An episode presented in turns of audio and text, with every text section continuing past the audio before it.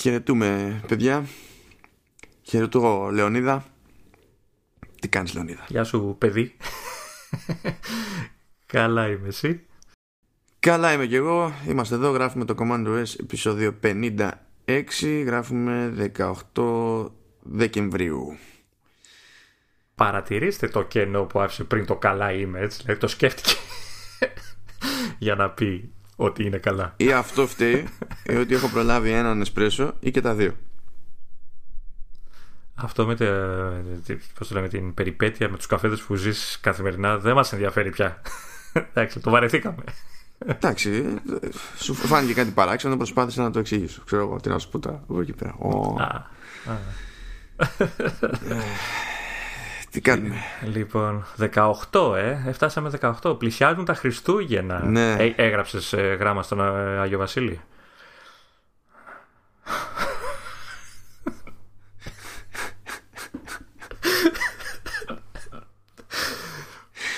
Λοιπόν, περιμένει ο κόσμος απάντηση. Λοιπόν, έτσι, νομίζω, νομίζω ότι πρέπει να το ξεκαθαρίσουμε αυτό μια για πάντα. Λεωνίδα, mm. Άγιος mm. Βασίλης δεν υπάρχει. Τώρα να σου πω, ε, αυτό να το κόψεις στο μοντάζ, έτσι. Μπορεί να μας ακούνε παιδάκια μικρά και να χαλάσεις το, τη, τη φαντασία σου, το, τη φαντασία όλη. Γιατί είσαι τόσο κοινικός στη ζωή σου. ε, ε, Τώρα να σου πω, ε, το, παι, το παιδάκι, το παιδάκι, νούμερο τρία, το, το παιδάκι που ενδιαφέρεται για, για Mac Pro, νομίζω ότι έχει ξεπεράσει τον Άγιο Βασίλη. mm, ναι.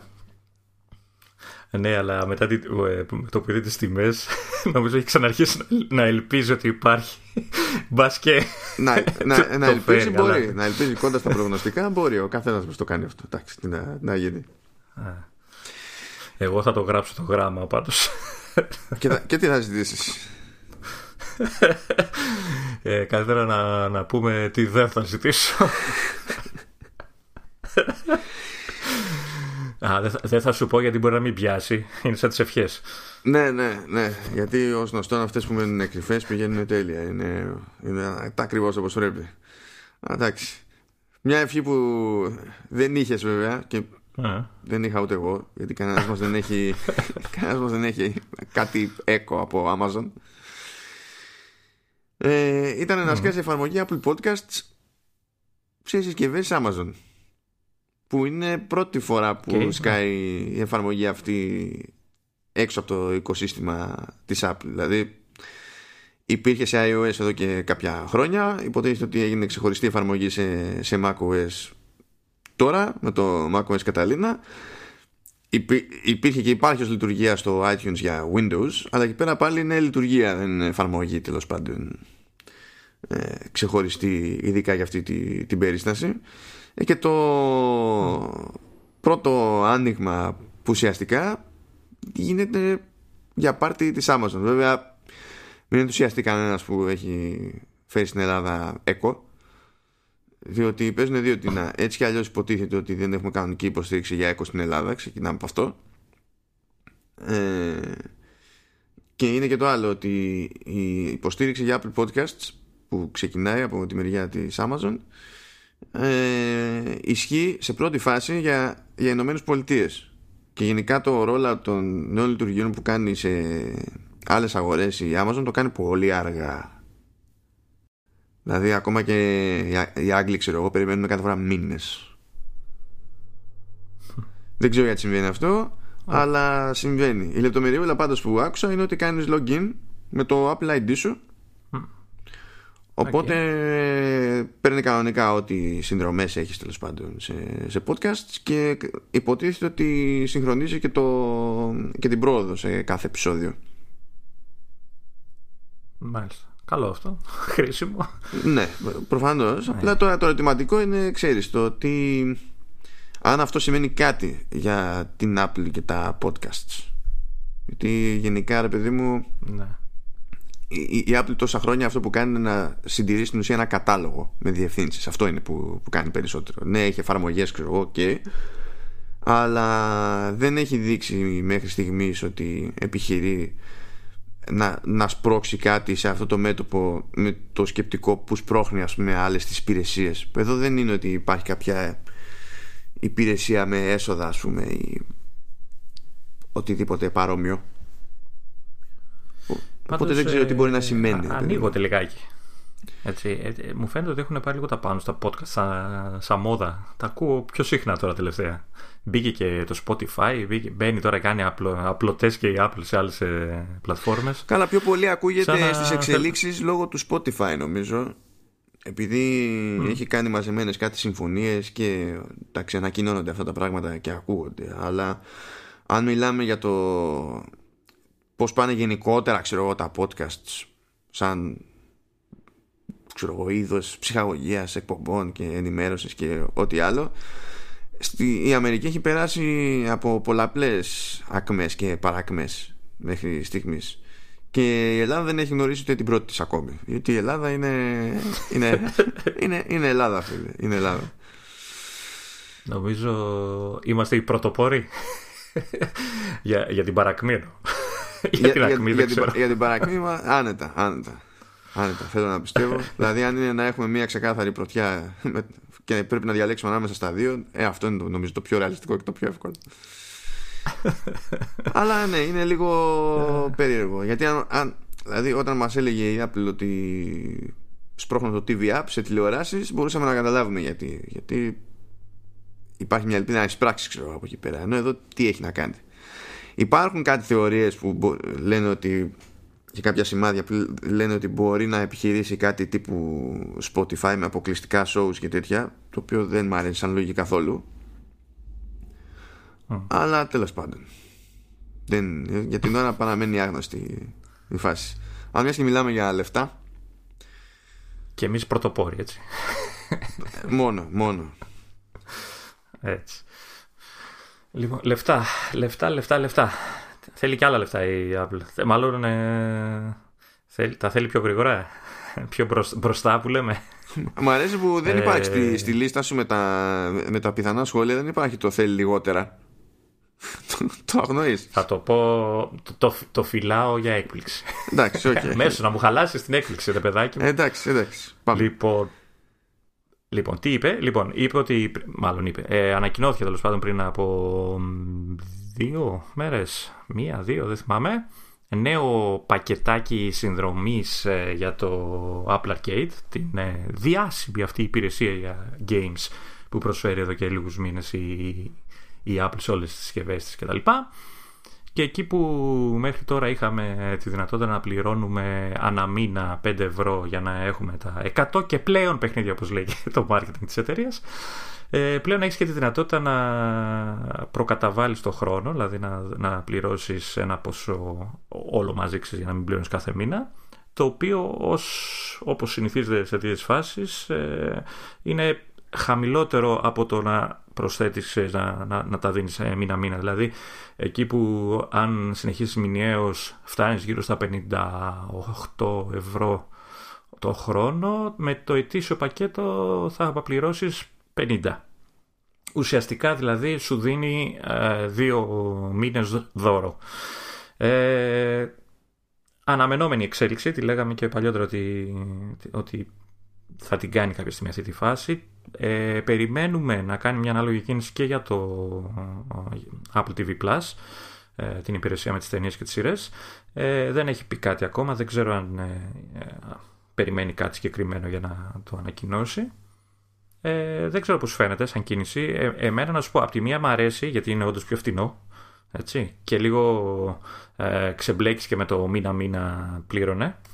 Απ' την άλλη, το, το, τελευταίο, το τελευταίο διάστημα ε, έχω μπει σε μια περίεργη διάθεση και σκεφτόμουν να μήπως ε, ε, διακόψω τη μία υπηρεσία και ενεργοποιήσω την άλλη, κάτι τέτοια. Mm-hmm. Τα σκέφτομαι βέβαια, πάντα στη σκέψη, πάντα στη σκέψη μένουν αυτά. Ε, και λίγο, ξέρεις, από τη μία ήταν όταν είδα την ανακοίνωση, λέω μπας και πάμε στο ετήσιο για να ξεμπερδεύουμε και να είναι και πιο φθηνό. Απ' την άλλη λέω τώρα μήπως, ξέρεις, δεσμευτώ και, ξέρεις, το μετανιώσω, γιατί δεν ξέρω για, ποιον, για τον οποιοδήποτε λόγο, εγώ είμαι αυτός, μπορώ να μετανιώσω για το οτιδήποτε, ε, και, ξέρεις, ε, μείνω δεσμευμένος για ένα χρόνο σε μια υπηρεσία που μπορεί αργότερα, ξέρεις, να μην, να μην μου κάνει. ε, Δεν ξέρω εσύ πώς το... πώς το σκέφτεσαι αυτό. Τώρα εγώ δυσκολεύομαι να πάω για το ετήσιο, παρότι θα, θα καταλήξει να με συμφέρει, γιατί στο τέλος απλά δεν θα κόψω ποτέ, ξέρω εγώ, το, το μηνιαίο. Εντάξει, ξέρω ότι θα πάθω. Mm. Ε, απλά αν μπω στη διαδικασία να το σκεφτώ στα σοβαρά, είναι δύσκολο να πάω για το ετήσιο. Πιο πολύ με το σκεπτικό ότι είναι τόσο σπάνιο μέσα στο χρόνο γενικά, ρε παιδί μου, να πω ότι παίζω κάτι απλά επειδή θέλω να παίξω κάτι. Mm. Που έτσι κι αλλιώς δεν είναι απόλυτα λογικό να πληρώνω το arcade, άσχετα με το τι έχει μέσα. Μπορεί να έχει τα καλύτερα παιχνίδια, σου λέω. Ε, απλά mm. κατά κανόνα δεν προλαβαίνω να παίξω κάτι για αναψυχή, ας το πούμε έτσι. Mm. Οπότε τι το ένα τι το άλλο, πάρω μια χρησιμότητα θα καταλήξει να έχει. Τουλάχιστον σε, σε μένα, ναι, έτσι. Ναι, ναι. ναι. Κοίτα, και εδώ που τα λέμε είναι λίγο ε, πιο casual, ας το πούμε, η υπηρεσία. Έτσι, δηλαδή είναι για πιο φάσεις. Έχει, έχει βέβαια και πιο βαριές εμπειρίες, να το πω έτσι. Αλλά κυρίως έχει πιο χαλαρά παιχνίδια, πιο mobile. Ε, δεν με χαλάει να την έχω. Δηλαδή δεν έχω κανένα πρόβλημα με την υπηρεσία. Απλά αυτό σκέφτομαι κι εγώ, αν αξίζει να δεσμευτώ για ένα ολόκληρο χρόνο. Ε, ειδικά γιατί, να σου πω, σκέφτομαι και άλλα πράγματα. Σκέφτομαι μήπως ε, επιτέλους ε, αποκτήσω Game Pass στο Xbox και ξέρεις, μειώ, βγάλω το ένα, βάλω το άλλο, ή δεν ξέρω, θα δούμε. Τέλος πάντων, το θέμα είναι αυτό, ότι η Apple έκανε την κίνηση για ετήσιο. Για μένα πρέπει να το έχει κάνει από την αρχή. Δεν ξέρω γιατί καθυστέρησε τόσο, τι ήταν αυτό που τη σταμάτησε. Ποιος ξέρει τώρα. Ε, και, ναι, και ελπίζουμε ότι κάτι τέτοιο θα βγει και στο τι βι Plus. Δηλαδή να ακολουθήσει. Δεν ξέρω, το, το, το Netflix έχει τέτοια δυνατότητα για χρόνο ή πάει με το μήνα αυτό μόνο? Ε, νομίζω ότι πηγαίνει μόνο με το μήνα. Ναι. Ναι, τέλος πάντων, δεν ξέρω για ποιο λόγο δεν το κάνουν. Ε, αυτά. Να, να βάλω έναν αστερίσκο ότι σήμερα έσκασε update για το Ocean Horn. Καλά, σήμερα να σκάσουν και, και καινούργιες public beta. Γιατί ναι. δεκαεφτά του μήνα χτες ε, βγήκανε για τους developers ε, δεκατρία τελεία τρία τελεία ένα και δέκα τελεία δεκαπέντε τελεία τρία. Οπότε μέχρι να ξεμπερδέψουμε εδώ την ηχογράφηση στο περίπου, θα σκάσουν και τα public. Yeah, θα δούμε τι, να, τι παίζει. Να, να, να σημειωθεί εδώ ότι για τα update για πρώτη φορά μίλησε ο Μάνος και όχι εγώ. Έτσι. Ναι, αλλά δεν κάτσα να πω τίποτα άλλο. Αυτό μέχρι εκεί. Θέλω εγώ να πω κάτι για το update το επίσημο που έχει βγει. Που στο έστειλα κιόλας και μου άρεσε σαν επιλογή, αλλά δεν το έχουμε βάλει στη λίστα και θα με κράζεις. Έλα, πες. πες. Να πω στα. Άντε, μια και είπες για update, έτσι, στα γρήγορα να πω ότι το, αυτό, το, το, η έκδοση του λειτουργικού που κυκλοφορεί ήδη, αυτές που οι δεκατρία τελεία τρία στο, στο iPadOS ε, πρόσθεσε μια λειτουργία την οποία δεν έχω καταφέρει να δοκιμάσω ακόμα, αλλά επειδή την χρησιμοποιώ στο Mac ξέρω πάνω κάτω πόσο χρήσιμη είναι, και αυτή δεν είναι άλλη από τα hot corners, τη λειτουργία εκείνη που στέλνεις το, το ποντίκι, το δίκτυο του ποντικού σε μία από τις τέσσερις γωνίες της οθόνης και την οποία την έχεις ορίσει να κάνει κάποια συγκεκριμένη ε, λειτουργία, κάτι σαν συντόμευση, ας το πούμε. mm. ε, Ξέρεις, δηλαδή λες πάνω αριστερά όταν το πηγαίνω το ποντίκι ε, μπορώ να κάνω, να ανοίγει ξέρω το τάδε. Ε, βγήκε λοιπόν αυτή η λειτουργία, υπάρχει πλέον και στο iPad, ε, συνδυάζεται με μια ακόμα λειτουργία που, το, που τη λέει ανοχή κίνησης στα ελληνικά ή έλεγχο παραμονής, αν διαβάζεις από κάτω το info, εντάξει, ό,τι να είναι, από consistency. Ε, δεν ορίζεις... δεν καταλαβαίνω καν, έτσι. Είναι το, το dual control, για να καταλάβεις. Είναι ουσιαστικά, το, το ορίζεις πόση ώρα χρειάζεται να παραμείνει ακίνητο το δείκτη σε ένα σημείο mm. για να κάνει την όποια ενέργεια. Mm.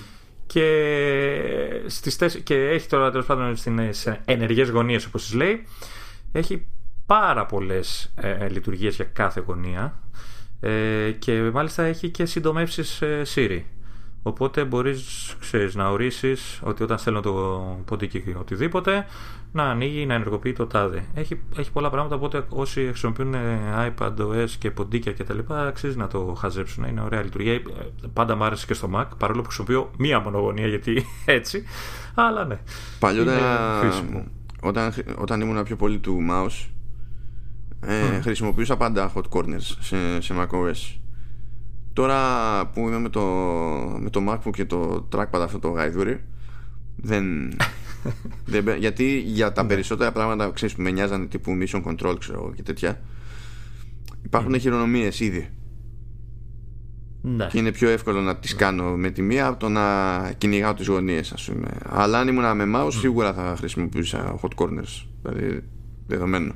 Και φαντάζομαι ότι σε iPadOS, έτσι όπως τα ακούω δηλαδή που το λες, ότι θα έχει και περισσότερες επιλογές από ότι στο macOS. Στο macOS, ε, τουλάχιστον ναι, από, τα στα, από τη στάνταρ πως... λίστα, ήταν αρκετά συγκεκριμένα τα πράγματα, ας πούμε. Δεν ήταν πολλές επιλογές.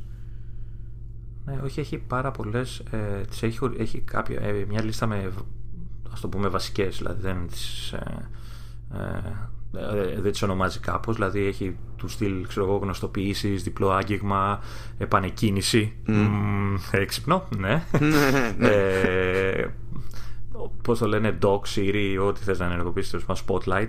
Μετά έχει ένα set με χειρονομίες κύλησης, αριστερά, δεξιά, κάτω, πάνω κτλ, ή πας στο, στην αρχή και στο τέλος, από ό,τι καταλαβαίνω. Έχει χειριστήρια παραμονής. Μου αρέσει έτσι να και, έχει ελληνική μετάφραση. Τι, τι χειριστήρια παραμονής? Έτσι τα λέει. Ε, ναι, τι είναι αυτό? Το, ε, οι επιλογές είναι εξής: άγγιγμα, εναλλαγή της παύσης συνέχισης παραμονής και ενεργοποίηση, απενεργοποίηση, επιστροφής. Ό,τι κατάλαβες, κατάλαβα. Λοιπόν, θέλω να απενεργοποιήσω έχει... την επιστροφή, Λεωνίδα. Δεν θέλω και να μετά, είναι... έχει μια λίστα... μετά έχει μια λίστα με τις συντομεύσεις που, από ό,τι βλέπουν, οι συντομεύσεις που έχεις φτιάξει και έχεις την αντίστοιχη εφαρμογή. Που αυτό νομίζω είναι και το πιο, ίσως είναι και το πιο χρήσιμο. Ναι, ναι. Μαζί με τις, ξέρεις, τις βασικές που έχει τα διάφορα. Θα παίξω κάποια στιγμή, όλο λέω ότι θα παίξω κάποια στιγμή, αλλά όλο λέω ότι θα παίξω κάποια στιγμή και ποτέ δεν το κάνω. Πάνω απ' όλα θέλω να μου πεις, όταν έρθει η ώρα, ε, πώς θα πηγαίνεις με την απενεργοποίηση της επιστροφής. Τώρα δεν θα το ξεχάσω αυτό ποτέ. Ναι. Δεν θα επιστρέψω ποτέ γιατί θα την έχω απενεργοποιήσει. Γιατί θα, ναι, θα έχει να κάνει τίποτα με feedback, ξέρω εγώ, και θα το έχουν μεταφράσει έτσι και... Τώρα θα, θα έκανα για την πάρτι σου τη θυσία να κάνω restart σε αγγλικά και τα λοιπά, αλλά βαριέμαι. Δες το μόνος. ε, Λοιπόν, τώρα μιας και πετάξαμε αυτό το μικρό, να προλάβω και εγώ να πετάξω το μικρό. ε, Σε προηγούμενο επεισόδιο είχαμε πει για το update σε τηλεοράσεις Sony που προσθέτει υποστήριξη για AirPlay δύο και HomeKit, που είχε ξεκινήσει από Αμερική και που κλασικά δεν υπήρχε συγκεκριμένη πρόληψη για Ευρώπη. Ε, βγήκε και στην Ευρώπη. Οπότε, okay. ναι, τώρα μας αγγίζει και εμάς, εφόσον έχετε τέλος πάντων κάποια συμβατή τηλεόραση. Είχα πετάξει το, το link την προηγούμενη φορά, θα το ξαναπετάξω και τώρα για να μην αρχίσουμε να λέμε μοντέλα. Δεν έχει κανένα νόημα. Το, το έχεις συνειδητοποιήσει, συνειδητοποιήσει ότι λέμε, μας ακούνε και τα κάνουν, έτσι, δηλαδή είμαστε πολύ μπροστά. Ε, εδώ, εδώ, εδώ μας ακούμε εμείς και τα κάνουμε. Δηλαδή αυτό μόνο φτάνει. Και, ε, και να σου πω και το... Ε, είναι αυτό που λέμε ότι αν δεν σε θέλει, ε, ναι, ναι. Ε, έτυχε μέσα στη, μέσα στη εβδομάδα που πέρασε, ε, έτυχε να βρεθώ μπροστά σε μια καινούρια τηλεόραση Samsung εξήντα πέντε, άρα full φορ κέι κτλ, η οποία είχε υποστήριξη για AirPlay και Apple τι βι. Έχει τα εικονίδια, όλα αυτά κτλ. Και να πεις τώρα τι δεν σε θέλει, αυτό είναι μια χαρά να το δεις, να χαζέψεις. Εκεί λοιπόν που ήμουν χαρούμενος ότι ξέρεις, παρόλο που τα ξένη τηλεόραση ήμουν έτοιμο να συνδέσω εγώ συσκευές και τέτοια. Και να με, με βρει. Δεν ξεκίνησες προσπαθώντας να κάνεις update. Περίμενε, περίμενε.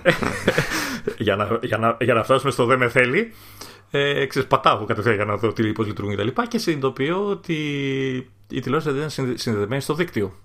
Και δεν ήταν συνδεδεμένοι στο δίκτυο γιατί υπάρχει θέμα με την εμβέλεια του Wi-Fi και περιμέναν όντως να φτιάξουν όλο αυτό το θέμα για να συνδεθεί και η τηλεόραση στο δίκτυο. Οπότε έμεινα με, με το τηλεκοντρόλ στο χέρι, χωρίς να μπορέσω να δοκιμάσω. Είδα όμως τις, ε, τις επιλογές ε, στα μενού. Αυτό. Ωραία τα εικονίδια λοιπόν, καλά πέρασες. Mm. Ναι, ναι, όμορφο ήταν. Για πες μας τώρα για το επόμενο, μιας και το, το έθεσες. Λοιπόν, ε, αποφάσισα ότι δεν θα πάρω Mac Pro. Πεταμένα λεφτά. Ε, το, πεταμένα λεφτά. Το μηχάνημα είναι, είναι αργό. Δηλαδή, σέρνεται. Είναι όπως τα είπαμε την προηγούμενη φορά. Γιατί... αργό, αλλά γρήγορα. Αργό, αλλά γρήγορα. Αλλά από ό,τι βλέπω είναι αργό, αλλά γρήγορα. Αλλά τελικά είναι αργό. Ε, βγήκανε τα, τα πρώτα, ξέρεις, benchmarks, Geekbench και έτσι. Ε, και εγώ έπαθα, και είδες, σου στείλα και μήνυμα και εκτός, και τα συζητάγαμε και πριν ξεκινήσουμε. Έπαθα ένα σοκ συσσαγωγικά, γιατί τα νούμερα που περίμενα στο κεφάλι μου, mm. το οποίο εντάξει δεν είναι και το πιο λογικό μέρος να υπάρχει κάποιος, ε, μέσα στο κεφάλι μου λοιπόν, ε, είχα για ότι το Mac Pro, ξέρεις, θα είναι αστρονομικά τα νούμερα. Ε, οι τύποι λοιπόν ε, κάναν στο Mac Rumors ένα τεστάκι και ε, ε, συγκρίνανε τον ε, Mac Pro, τον οκταπύρινο, ο οποίος είναι νομίζω το, το base model, έτσι, ε, με τον οκταπύρινο τον iMac Pro mm-hmm. του δεκαεπτά, και συνειδητοποίησαν ότι στο Geekbench ε, το iMac ε, είναι πιο γρήγορος από το, σε, σε καθαρά νούμερα, έτσι, σε, ναι, ναι, ναι. από τον ε, Mac Pro. Δηλαδή το, το, το, το, έχουν και εικόνα μάλιστα το, το αποτέλεσμα. Δηλαδή το, ο, ο Men Mac Pro έβγαζε επτά χιλιάδες εξακόσια κάτι και ο iMac έβγαζε οκτώ. Σε, multi, ναι, σε multicore, ε, και οκτακόσια είκοσι έβγαζε σε multicore ο, ο iMac Pro, ναι. Και χίλια οκτώ και χίλια εβδομήντα έξι σε single core, ναι. Αντίστοιχα, ε, και βγάλανε μετά και τον ε, ε, και τον δωδεκάρι τον ε, Mac Pro, αυτόν τώρα μόνο του να υποθέσω, ε, όπου single είχε χίλια ενενήντα και multicore είχε έντεκα χιλιάδες εξακόσια, συγγνώμη. Ε, και σου είχα στείλει κάποια στιγμή πριν ε, μια-δυο μέρες ε, και άλλο ένα τεστ που είχαν κάνει με τον εικοσιοκταπύρινο. Είχε κάνει ένας τύπος, ναι. ε, ε, δηλαδή το top ε, μοντέλο, και το οποίο έγραφε είκοσι μία χιλιάδες, ε, το οποίο είναι εντυπωσιακό σαν νούμερο, αλλά δεν ξέρω, εγώ στο μυαλό μου το είχα πιο ψηλά. Ε, να, υπο, να φανταστείτε ότι ο, ο δικός μου Mac Mini, ο Pro, ο, ο Mac Mini, ο Pro, mm. ο Mac Mini του δεκαοκτώ, και θα, θα ήθελα, ναι. ε, ο οποίος είναι ένα, okay, ένα άι σέβεν και τα λοιπά, αλλά είναι ένα, ξέρεις, ούτε κάρτες γραφικών εξωτερικές και τα λοιπά. Έχει τα μπεις, εντάξει, εδώ είναι η σι πι γιου, ουσιαστικά μετράει. Είναι ένα μηχανάκι πιο normal, πιο απλό. Ε, πιάνει μόνο του πέντε χιλιάδες πεντακόσια. Θα μου πεις, από το είκοσι, μέχρι το είκοσι ένα χιλιάδες είναι μια τεράστια απόσταση, αλλά... Δεν ξέρω, είχα στο μυαλό μου, το είχα λάθος εγώ στο μυαλό μου το νούμερο, ότι θα, εγώ δηλαδή περίμενα κοντά στα τριάντα, για να καταλάβεις. Τώρα κοίτα, ε, μπορώ να πω κάποια γενικά, γιατί ακριβώς δεν ξέρω τι παίζει, τουλάχιστον στις περιπτώσεις που έχουμε να κάνουμε τους ίδιους πυρήνες, ε, mm. και έχει ένα κάποιο πλεονέκτημα ο iMac Pro, το, το οποίο πλεονέκτημα από ό,τι βλέπω είναι, τέλος πάντων, σκάρτο δέκα τοις εκατό, κάπως έτσι. Ε, Πρώτον, ένα πολύ γενικό. Σε όποια εταιρεία και να τσεκάρουμε επεξεργαστές, δηλαδή είτε δούμε Intel, είτε δούμε έι εμ ντι, είτε δούμε οτιδήποτε σε αρμ, όσο πληθαίνουν οι πυρήνες, ε, για λόγους θερμικής ισορροπίας στην πραγματικότητα, ε, η, η υψηλότερη συχνότητα του κάθε πυρήνα πέφτει. Mm. Οπότε κάθε φορά έχουμε να κάνουμε μια ισορροπία. Δηλαδή δεν είναι ότι πριν είχαμε ποιοι πυρήνες σε μια ταχύτητα και ωραία προσθέσαμε άλλους τόσους, ξέρω εγώ, στην ίδια ταχύτητα. Συνήθως όταν θα προσθέσουμε τους άλλους τόσους θα πέσει η ταχύτητα του, του καθενός.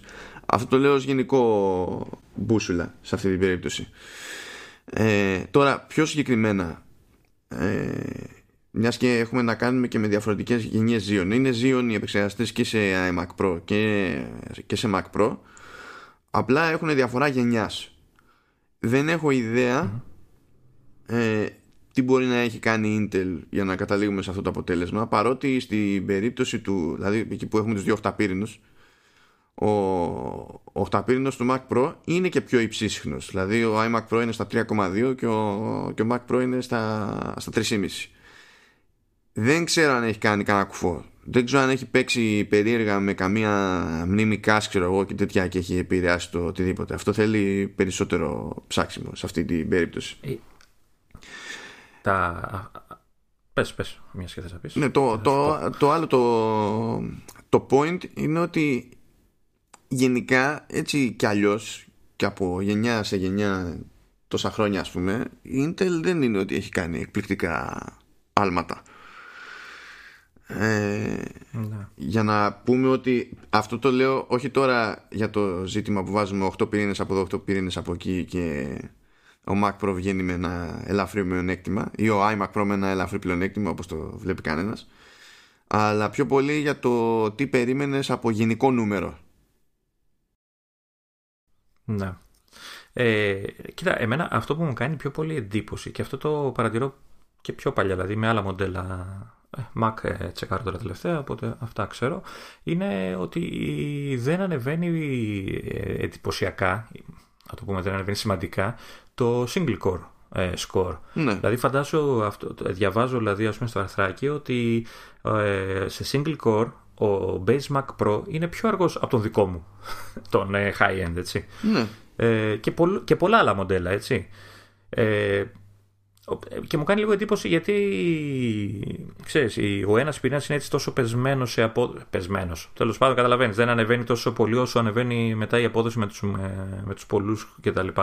Ε, δεν, ε, δεν ασχολούνται δηλαδή, με, σε μεμονωμένες μονάδες, δηλαδή ε, ε, ε, στηρίζονται στο ότι θα, δουλε... θα δουλεύουν όλοι μαζί για να έχει την απόδοση που θέλουν. Σε αυτό, σε αυτό το στηρίζονται, ναι. Διότι αν προσπαθήσουν να κάνουν πιο τούμπανο τον κάθε πυρήνα, ε, θα καταλήξουν να ε, ανεβάζουν την κατανάλωση με τρόπο τέτοιο και τη θερμότητα και τέτοια που δεν αξίζει για τα κέρδη που, που έχεις σε, σε απόδοση. Συν τις άλλες, καθώς το software μετά από τόσα χρόνια πια ε, έχει προσαρμοστεί ώστε να, ξέρεις, να, να χρησιμοποιεί πιο πολύ παράλληλη επεξεργασία, ε, ακόμα και να πεις κάνω πιο γρήγορο τον ένα πυρήνα μόνο του, ας πούμε, τον καθένα ξεχωριστά, ε, δεν αλλάζει ότι ε, χρησιμοποιώντας περισσότερους ακόμα και σε χαμηλότερη απόδοση το τελικό αποτέλεσμα σε σύγχρονο software θα είναι,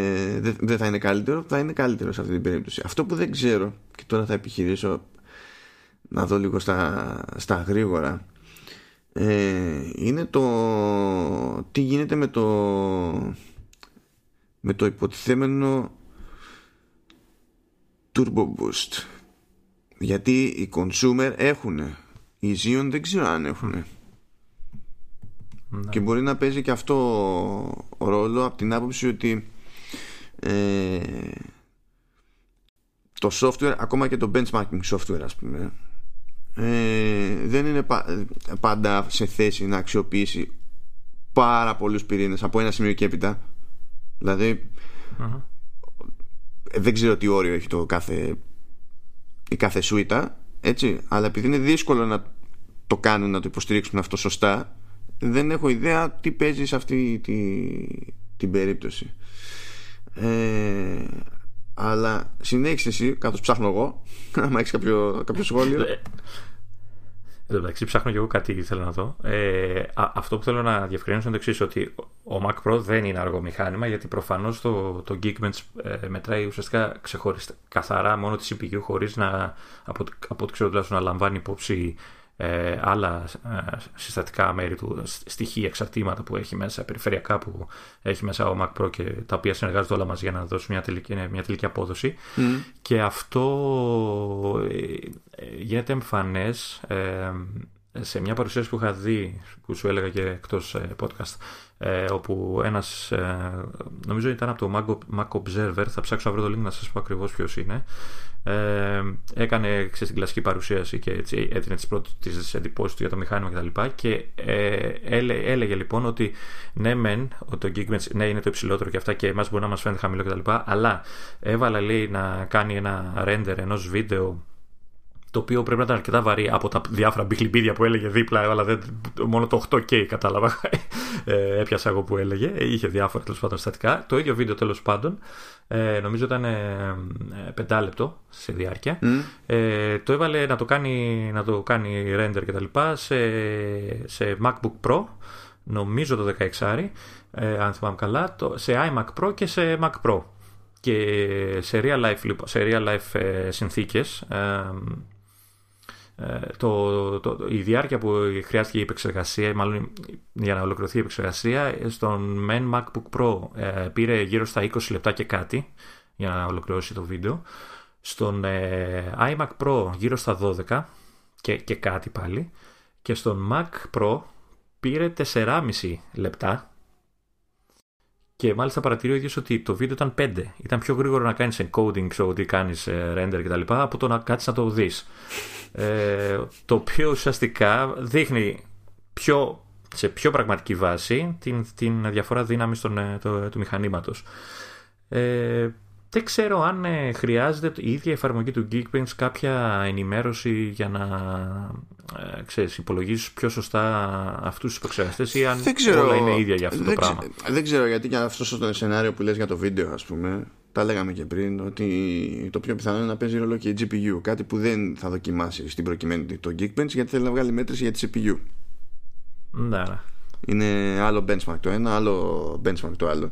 Δεν... Να σου πω, δεν έχω δεδομένα για να πω ότι και καλά, ξέρεις, είναι κάποιο ζήτημα του, του Geekbench ή όχι. Ε, uh-huh. Απλά δεν είναι να περιμένεις και από την Intel, ξέρεις, ξαφνικά τέτοια. Εν τω μεταξύ, βρήκα μετά πολλά ότι και οι Xeon έχουν Turbo Boost, οπότε το, το αποκλείουν αυτό. Δηλαδή mm. να έχει παίξει ρόλο αυτό. Εν τω μεταξύ, βλέπω και τις τιμές των επεξεργαστών και έχει πλάκα, διότι ο οχταπύρινος του, του Mac Pro, που είναι ο πιο φθηνός από αυτή τη σειρά Xeon, ε, μόνος του κάνει επτακόσια πενήντα. Ναι. Οπότε κάτι. Μόνος του έτσι κάνει επτακόσια πενήντα, ναι. Δηλαδή εντάξει. Τέλος πάντων, okay. ε, Κοίτα το, αυτό που μπορούμε να πούμε έτσι κι αλλιώς είναι ότι ο Mac Pro δεν θα υπήρχε. Mm. Δηλαδή στο μυαλό της Apple προ, προετών η σκέψη ήταν ότι θα τις καπλάρουμε με τον iMac Pro. Ναι. Και ο, και ο Mac Pro υπάρχει, εκεί για, υπάρχει πάνω απ' όλα για, τους, για όλους τους πιθανούς συνδυασμούς που μπορείς να πετύχεις, που δεν μπορείς να το κάνεις με, με iMac Pro. Δηλαδή αυτό που πληρώνεις πάνω απ' όλα είναι αυτή η ευελιξία, τέλος πάντων. Αλλά anyway, να συνεχίσουμε ε, βέβαια στο... να πω, πες. Για, να, για να κλείσω, ναι. ε, να πω και ένα έτσι ευχάριστο στατιστικό, ότι ο Mac Pro είναι ίσως το, το μηχάνημα της Apple με την υψηλότερη βαθμολογία στο iFixit. Ε, πια. Οι οποίοι κάνανε, ναι, οι οποίοι κάνανε το κλασικό tear down, και εκεί που συνήθως σε Apple μηχανήματα, σε, σε μηχανήματα της Apple ε, ε, βλέπεις ένα, δύο στα δέκα για repairability, repairability score. Ε, ο, ο Mac Pro ε, ε, έγραψε εννιά στα δέκα, παρακαλώ. Και αυτό γιατί είχε κάποια πραγματάκια, λέει, που είναι, ξέρεις, εξειδικευμένα πολύ και τα παίρνεις μόνο από την Apple και κάτι τέτοιο. Α, ήταν για το τέτοιο, ήταν για το, το παράπονο, επειδή πρόλαβα και τότε αυτό. Το παράπονο τους ήταν mm. ότι δεν μπορείς να αλλάξεις σχήμα ες ες ντι, επειδή πηγαίνει κοστούμι με το chip το τι δύο. Αλλά εντάξει. Ε, ενώ από ό,τι είδα βγαίνει ο ες ες ντι, από ό,τι είδα είναι module. Ε, ναι, αλλά δεν, είναι ναι, λίγο θαμμένος. Ναι, αλλά βγαίνει, αλλά, αλλά σου, δεν είναι σε... σχήμα. Να, ναι, ναι. Το οποίο εντάξει τώρα ε, δεν είναι και, και παράπονο της προκοπής, από την άποψη ότι πρέπει να συνυπολογίσεις σε αυτή την περίπτωση και, τη, και το όφελος που έχεις από το, από το συγκεκριμένο chip. Δεν μπορεί να μετράει μόνο ότι άμα κουμπώσεις ή κάτι άλλο πάνω δεν θα, δεν θα λειτουργήσει. Ναι, εντάξει, αυτοί λένε τώρα κάτι έτσι, για να, να σου πούνε τι ήταν αυτό που ναι, τους δυσκόλ, θα τους δυσκόλευε. Ε, και δύο τελευταία. Πρώτον, ότι ε, δεν τριβιτήρει καθόλου καλά, σύμφωνα πάντα με το iFixit. Έτσι. Και δεύτερον, από ό,τι διάβασα στα σχόλια παρακάτω, ε, μάλλον υπάρχει δυνατότητα, αφού αγοράσεις το μηχάνημα, να αλλάξεις και επεξεργαστή. Είναι και αυτός κουμποτός, όπως είναι, ξέρεις, κλασικά πι σι κτλ. Ναι, ε, δεν ξέρω. Ναι, δεν ξέρω πόσο όντως αλλάζεις εύκολα, αλλά βγαίνει, τέλος πάντων, αλλάζει. Αυτά. Θα το δούμε. Πάμε παρακάτω. Θα μείνουμε στα, στα του Pro, τέλος πάντων. Ε, είχαμε μια κρεμότητα από την προηγούμενη φορά για το Pro Display εξ ντι αρ ε, και για το γιατί δεν υποστηρίζει, δεν είναι στη λίστα των υποστηριζόμενων συστημάτων ο iMac Pro, και γιατί γενικά είναι τόσο πρόσφατα μοντέλα, ξέρω εγώ, του δεκαοκτώ και του δεκαεννιά και τέτοια. Λοιπόν, ξεκινήσω από την ανάποδη. Πρώτον, λειτουργεί με iMac Pro, αλλά πηγαίνει μέχρι mm. φάιβ κέι. Okay. Επίσης λειτουργεί με iPad Pro και... πάλι φάιβ κέι νομίζω. ε, Δεν είμαι σίγουρος ότι σηκώνει φάιβ κέι εκεί πέρα. Ότι σηκώνει φορ κέι. Α, ναι. μπορεί, μπορεί. Γιατί δε, ούτε και στο, και στο Ultra Fine φάιβ κέι monitor σηκώνει φάιβ κέι ο, το, το iPad Pro. Mm-hmm. Οπότε δεν νομίζω ότι είναι αυτό το, το πρόβλημά του. Οπότε ξεκινάμε με το ότι τα έχει βγάλει αυτά στην απέξω η Apple, επειδή θεωρεί ότι το, το αποτέλεσμα δεν είναι το πρέπον.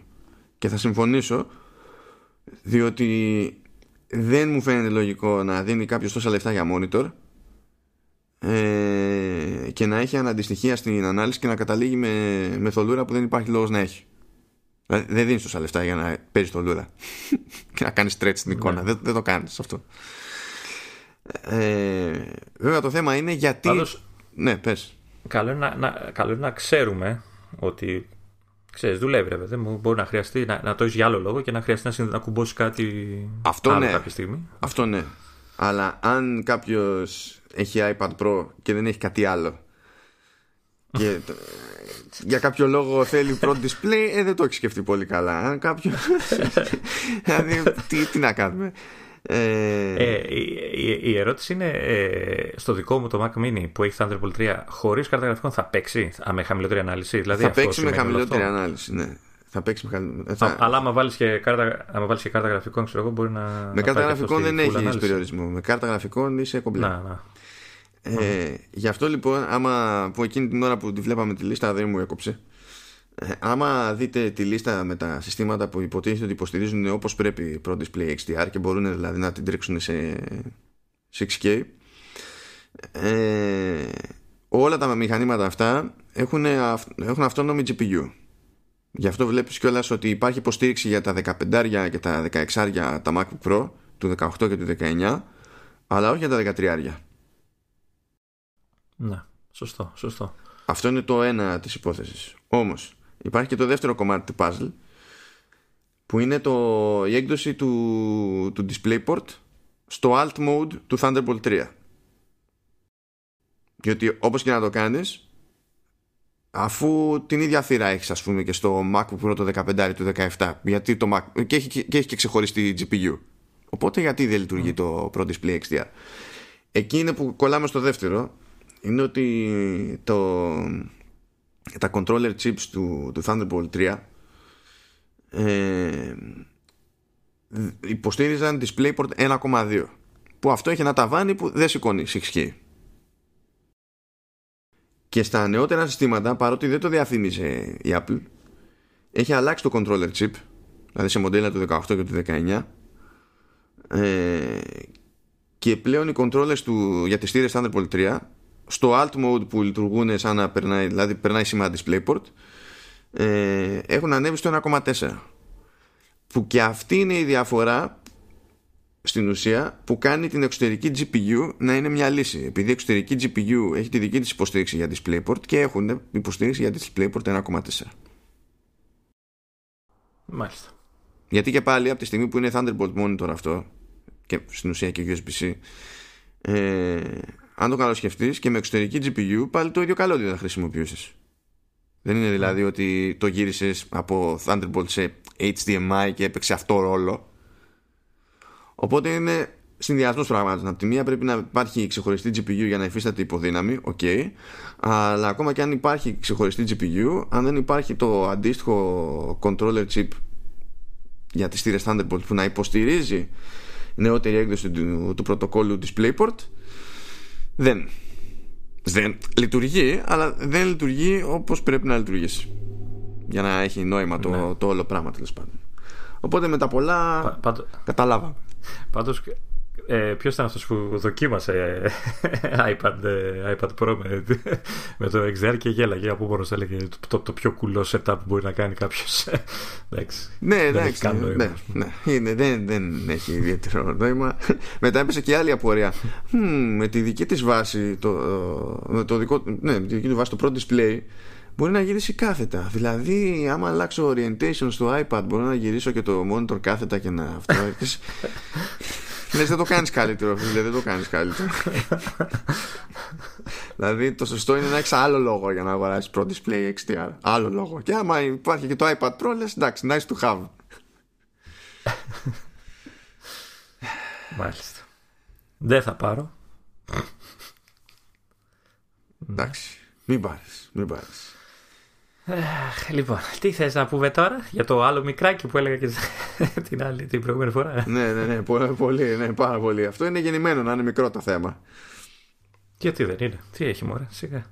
Τι δεν έχει για είναι το... Λοιπόν, ορίστε, για πες, σου κάνω τη χάρη, για πες. Την τελευταία περίοδο κυκλοφορούν εκεί κάτι φήμες που λένε ότι μπορεί το δύο χιλιάδες είκοσι ένα ή κάτι τέτοιο, τέλος πάντων, στην πραγματικότητα δεν έχει σημασία το timing, ε, μπορεί να, να δούμε την Apple να, να κόβει και τη θύρα Lightning από, από iPhone, όχι για να την αλλάξει με κάτι άλλο, αλλά να την αλλάξει με τίποτα κενό. Κάτι που είχα okay, no. ναι. Γεμάτο θα είναι δε. ναι, ναι, ναι. Κάτι που είχα πετάξει σαν θεωρία το, το καλοκαίρι. Όταν... Το καλοκαίρι ήταν το... Όχι ψέματα. Όταν ανακοινώσαν τα καινούργια iPhone, που mm. έλεγε σε κάποια φάση ότι ρε γαμώτο, γιατί δεν το γυρίσανε και εκεί πέρα σε γιου ες μπι-C. Ναι. Και μία από τις θεωρίες ήταν... Μία από τις δύο θεωρίες που είχαμε τέλος πάντων ήταν ότι θα προτιμήσουν όταν έρθει η ώρα να εξαφανίσουν τη θύρα μια και έξω παρά να την αλλάξουν. Τώρα βέβαια αυτό ήταν μεταξύ σοβαρού και αστείου. Τώρα που έχει προκύψει σχετική φημολογία, πρέπει να το πάρουμε λίγο πιο στα σοβαρά σαν θέμα. Τώρα σαν κατάληξη δεν είναι υποχρεωτικό να το πάρουμε στα σοβαρά. Εν, εν τω μεταξύ παίζει αρκετές μέρες τώρα, έτσι. Δεν έχ, έχεις δει αν η Apple, ξέρεις, ασχολήθηκε να, ξέρεις, να αρνηθεί το οτιδήποτε? Όχι, όχι, η Apple δεν σχολιάζει γενικά φημολογία για κανένα λόγο. Δεν σχολιάζει φήμες, έτσι. Ναι, ναι, τίποτα δεν ασχολείται. Έχει στάνταρ ατάκα. Δηλαδή κάποιος, πρέπει να υπάρχει κάποιος σε αυτές τις περιπτώσεις για να κάνει paste. δεν, υπάρχει, δεν υπάρχει σκέψη καθόλου. Δηλαδή να, ασχολη... να αρνηθεί κάτι θα πρέπει να είναι κάτι πολύ συγκεκριμένο που ε, αν δεν το αρνηθεί της κάνει ζημιά. Αυτό δεν είναι ότι της κάνει ζημιά, είναι μια φημολογία σαν όλες τις άλλες. Δεν... παθαίνει κάτι. Και, και υποθέτω, όχι υποθέτω μάλλον, από όσο βλέπω, ε, όλο, όλο αυτό το έχει ξεκινήσει από τον αγαπητό και γνωστό αναλυτή Kuo. Ναι, ναι, ο Kuo. Τώρα έτσι, σε αυτό δεν είμαι σίγουρος ότι θα έχει πέσει μέσα, διότι α, αυτά που πιάνει πιο σίγουρα ο Kuo είναι ότι έχει να κάνει με, με προδιαγραφές συγκεκριμένων εξαρτημάτων. Δηλαδή στις οθόνες, ας πούμε, επειδή παίρνει χαμπάρι τους προμηθευτές και το τι, έχει, το τι παραγγελίες έχουν γίνει, στις οθόνες συνήθως πέφτει μέσα, ξέρω εγώ, μπαμ. Mm. Τώρα σε κάτι τέτοιο νομίζω είναι πιο σχετικό, δεν ξέρω πόσο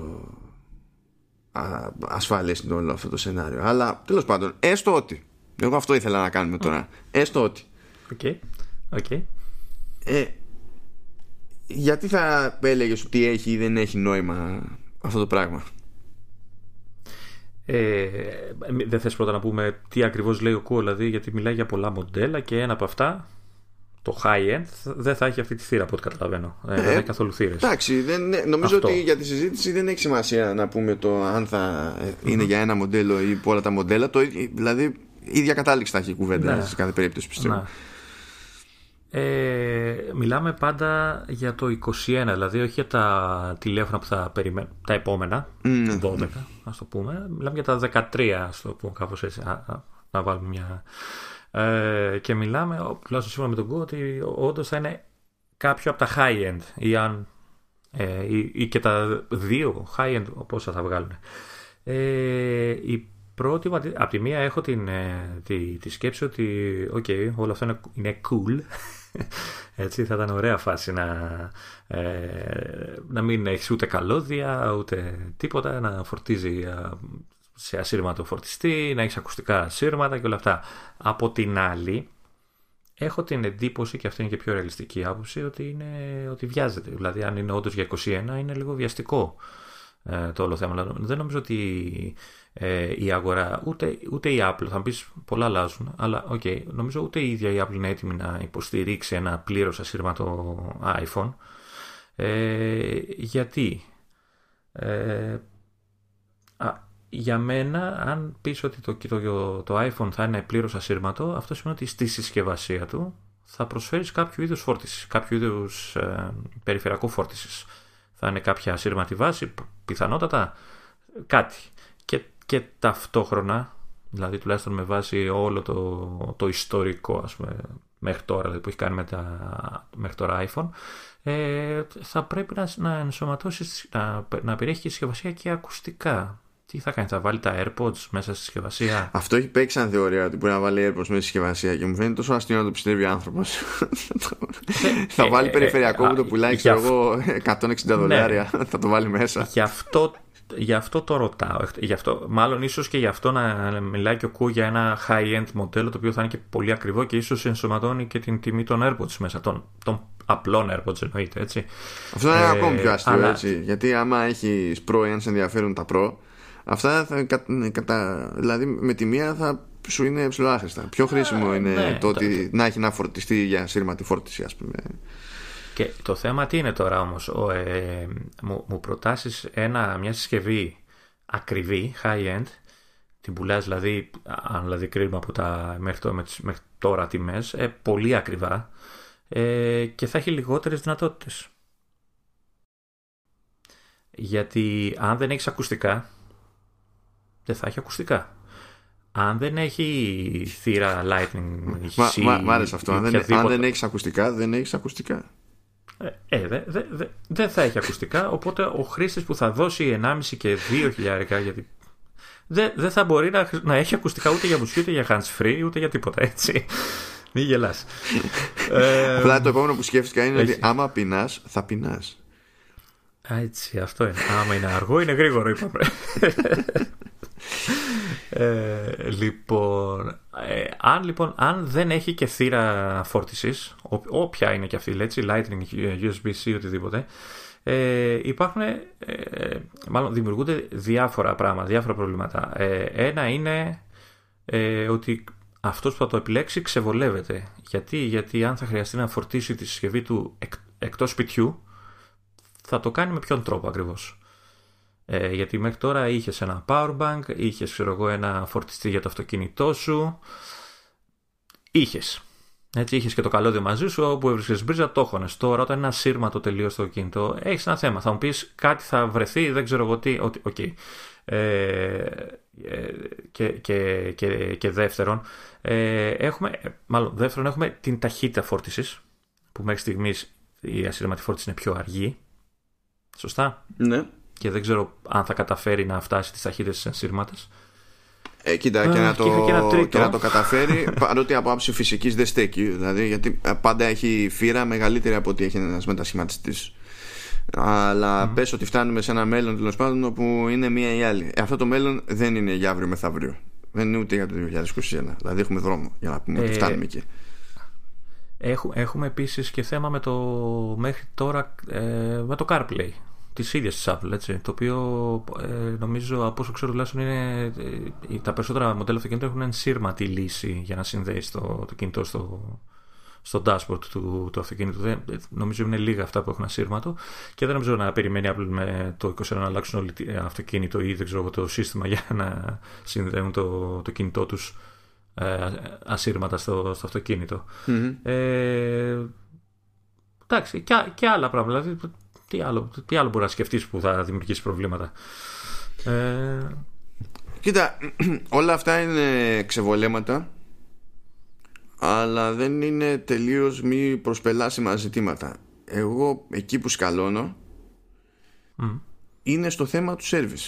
Service, ό,τι και αν σημαίνει αυτό, ακόμα και αν μιλάμε για κάτι πρέπει να κάνει ο χρήστης. Γιατί υπάρχουν περιπτώσεις που άμα σκαλώσεις τέρμα το τηλέφωνο πρέπει να το γυρίσεις σε ντι εφ γιου mode. Για να το γυρίσεις σε ντι εφ γιου mode πρέπει να το συνδέσεις σε πι σι. Ε, mm. Άμα το τηλέφωνο είναι, είναι τέζα, πώς θα το συνδέσεις ναι. ασύρματα με το πι σι για να, για να και, ξυπνήσει και ας πούμε, να, για να, να αναστηθεί. Και, και υποθέτω ότι αντίστοιχο πρόβλημα θα έχει και η Apple στο service της, έτσι, ναι. δηλαδή αυτοί κάπου, κάπου τα συνδέουν για να ξεκάρουν ναι. οτιδήποτε. Και ό,τι λύση και να επιχειρήσω να φανταστώ σε ένα τέτοιο σενάριο είναι τόσο μεγάλη μανούρα και τόσο επένδυση απλά για να προσπεραστεί αυτό το εμπόδιο, που δεν ξέρω πώς γίνεται να αξίζει τον κόπο για οποιονδήποτε. Γιατί από την άλλη υπάρχει το cool factor που λες ότι εντάξει θα είναι όλα στήματα ξέρω εγώ και ό,τι να είναι ωραία. Α, έχω ακούσει και την ατάκα ότι έτσι θα είναι ακόμη πιο εύκολο να πετύχουν ακόμη καλύτερη διαβροχοποίηση. Αλλά δεν, δηλαδή, δεν είναι ότι δεν γίνεται από τώρα να πετύχουν καλύτερη διαβροχοποίηση. Κάθε χρόνο πετυχαίνουν και καλύτερη διαβροχοποίηση. Το μεγαλύτερο παράπονο που έχει ο κόσμος δεν είναι το αν παθαίνεις ζημιά το, το, το, ένα σύγχρονο iPhone από νερό, αλλά το ότι αν πάθεις ζημιά από νερό δεν σε καλύπτει η εγγύηση παρότι υποτίθεται ότι στο πουλάει για διάβροχο. Α, αυτό είναι το μεγαλύτερο του παράπονο. Ε, εν τω μεταξύ έχει πλάκα γιατί. Ε, αυτό έχει και το iPhone, αν θυμάμαι καλά. Ε, βγάλαν τώρα το iOS δεκατρία, έτσι. Ε, δώσανε δυνατότητα να σκουμπώνεις γιου ες μπι ε, και τα λοιπά για να περνάς τα αρχεία σου. Και τώρα μιλάνε ότι θα τα βγάλουν όλα. Είναι λίγο, ξέρεις, αντιφατικό όλο αυτό. Ναι, δεν μου κάθεται και εμένα. Δηλαδή, ακόμα και αν πες ότι δέχομαι ότι αυτή είναι η τελική επιδίωξη. Που επί Άιβ σίγουρα αυτή ήταν η τελική επιδίωξη. Και Jobs. Νομίζω και, νομίζω και του Jobs ήταν ε, το όνειρο αυτό. Έτσι, από παλιά. Ναι, okay. Είχε δηλαδή αυτό σαν στόχο. Ναι, αλλά εντάξει, δεν είχαμε. Εδώ και χρόνια δεν έχουμε Jobs. Ένας είχε μείνει εκεί με τη, με τη συγκεκριμένη σημαία, δεν νομίζω. Ναι. Ε, δηλαδή θα ήταν ακόμη πιο κουφό και θα γινόταν ακόμη μεγαλύτερος χαμός σχέση με το βγάζω τη θύρα των ακουστικών. Ε, βγάζω τη θύρα των ακουστικών, ας πούμε, δεν δημιουργεί πρόβλημα στο, στο service. Ενώ αυτό ο, ο, ο, σε κάνει να απορείς, ας πούμε, πώς διάολο θα γίνεται το οτιδήποτε στο service. Ε, ίσως, έχουν, ίσως ε, έχουν εσωτερική θύρα. Ανοίγεις και κουμπώνεις. Έχει μέσα δηλαδή στην πλακέτα κάποια θύρα. Να το κάνουν κάπως έτσι στο service της Apple τουλάχιστον, έτσι. Ναι, τώρα αυ... για το χρήστη που αυτό που είπες να το ξεκολλήσει, ναι, εκεί, okay. Ναι, αυτό βασικά ε... είναι, είναι μια, μια λογική εναλλακτική τουλάχιστον για την περίπτωση του service. Δεν σου λύνει πάλι τα χέρια στην περίπτωση που θέλεις να το γυρίσεις σε ντι εφ γιου για να το ξεμπλοκάρεις. Mm. Γιατί, εντάξει, δεν, ούτε που θυμάμαι ποια είναι η τελευταία φορά που μου έτυχε. Αλήθεια είναι ότι θέλεις όταν θα σου τύχει, ρε παιδί μου, να ξέρεις ότι μπορείς να το πετάξεις πάνω στο, στο πι σι, να κάνεις pop-up και να ισχύεις το τηλέφωνο. Είναι, είναι και κάτι που το έχεις και λίγο στο μυαλό σου, ξέρεις, σαν ε, λίγο σε, σε εφησυχάζει κάτι, ότι ξέρεις ότι έχεις μια ελπίδα ότι αν γίνει οτιδήποτε, ότι με αυτόν τον τρόπο ίσως και να σώσεις, ε, να σωθείς από τα χειρότερα. Ε, πάντως, εγώ στη θέση σου δεν θα... Ε, μείωνα την αξία των πιο casual προβλημάτων, δηλαδή ε, φόρτιση στον δρόμο, ακουστικά, δεύτερη φορά θα έχουμε γκρίνιες ε, και δεν ξέρω τι άλλο, γιατί ε, σου λέω ε, στα μάτια του καταναλωτή, και δεν θα είναι και απόλυτα άδικο, ε, δεν θα είναι απόλυτα άδικος, ε, καλείται να πληρώσει μια ακριβή συσκευή και να πάρει λιγότερα πράγματα, δηλαδή και ακουστικά. Άμα δεν βάλουν τα AirPods, δεν θα έχει ακουστικά καθόλου η συσκευή. Ωραία. Εκτός αν πια, ξέρω εγώ, βάλουν κανένα τίποτα φθηνιάρικο, αλλά από την άλλης εταιρείας δεν, δεν υπάρχει τέτοια περίπτωση. Όχι, δεν περίπτωση. Ναι. Θα του πει ότι ξέρεις τι, για να το φορτίζεις έξω θα πρέπει να, να τα σκάσεις για powerbank αυτά τα σύρματα. Και αν, α, θα υπάρχουν λογικά, τότε θα έχουν βγει κάποια πράγματα. Ε, να τα σκάσεις λοιπόν για powerbank. Ε, στο αμάξι σου βρες τρόπο. Δικό σου θέμα, δηλαδή αν θες τζι πι ες και τέτοια. Ας πούμε, εγώ έχω ένα παλιό καστόφωνο το οποίο έχει γιου ες μπι. Κουμπώνω πάνω το iPhone μου και ακούω μουσική από το iPhone και τις οδηγίες από το χάρτη. Αυτό τώρα για μένα τελειώνει. Αν έτσι, θα αναγκαστώ είτε να αγοράσω άλλο καστόφωνο, που είναι εύκολο, δεν λέω, αλλά γιατί αποφάσισα να κάνω ένα έξοδο, το οποίο μου δημιουργεί, μεγάλο έξοδο, το οποίο μου δημιουργεί άλλα χίλια, χίλια δυο, ας το πούμε, μικρότερα. Ναι, δεν δε μειώνω τη σημασία αυτών. Απλά έπιασα το άλλο που για μένα είναι τόσο μεγάλη μανούρα. Το άλλο είναι dead end για μένα, που... για την ώρα. Εκτός δεν ξέρω τι κρύβουν. Ναι, που ξέρεις, δεν, δηλαδή ακόμα και αν μου ε, υποθέσουμε ότι σε όλα τα υπόλοιπα σενάρια τέλος πάντων βρίσκουμε μια κάποια λύση και τέτοια, αυτό είναι πολύ πιο περίεργο. Γιατί ακόμα και να πιάσει το, να κάνει αυτό που, που είπες, το οποίο είναι λογική προσέγγιση νομίζω. Και καλά να έχει κάποια εσωτερική θύρα για δική της χρήση σε τέτοιες περιπτώσεις. Ε, ούτε αυτό θα πάρει ο, ο κόσμος καλά. Δηλαδή, όχι απλά θα τσαντιστεί για το ότι δεν θα υπάρχει θύρα που μπορεί να χρησιμοποιήσει ο ίδιος ο χρήστης απ' έξω. Θα τσαντιστεί ακόμη και στο σκεπτικό ότι α, για την πάρτι της κρατάει θύρα μέσα και εγώ δεν έχω δικαίωμα να ανοίξω το τηλέφωνο, ξέρω εγώ, ή οτιδήποτε είναι, και δεν θα μπορώ να κάνω τίποτα. Όχι, όχι μόνο δικαίωμα. Ε, για τους περισσότερους δεν υπάρχει δυνατότητα. Δηλαδή δεν νομίζω ότι μπορεί ο καθένας να ανοίξει ένα iPhone, έτσι. Όχι, λέμε. Να το λέμε και με τη λογική ότι μπορεί α, να το πας. Ναι. Δηλαδή πες ότι σου τελειώνει η εγγύηση, ρε φίλε. Οπότε μπαίνεις σε μια ωραία, φάση ωραία, και θα πεις ότι ωραία, μου έτυχε κάτι, ήθελα να πάω να το ισιώσω. Και θέλω να πάω να το ισιώσω και mm. δεν θα πάω σε επίσημο service. γιατί, γιατί έτσι. Και σε εκείνη την περίπτωση ένας σου ξέρει τι θα ισχύει και τι θα μπορεί να σου κάνει το, το, το μη επίσημο service ή το μη επίσημο συνεργαζόμενο service, ξέρω, ανάλογα με την Κύριε, περίπτωση. Ε, θα είναι σαν να τους κόβει όλους αυτούς, δε παιδί μου. Δη, δημιουργεί και ένα πρόβλημα που, που νομίζω επηρεάζει. Είναι πάλι μέσα στη φάση, μέσα στα πλαίσια του service που λέμε, ε, και νομίζω ότι επηρεάζει και την Apple και τους ε, χρήστες. Γιατί φαντάζεσαι ε, να σκαλώνει το κινητό για, την, για τον οποιοδήποτε ηλίθιο λόγο, έτσι, να, να φρικάρει, να βγάζει, να κολλάει στο Apple logo κτλ.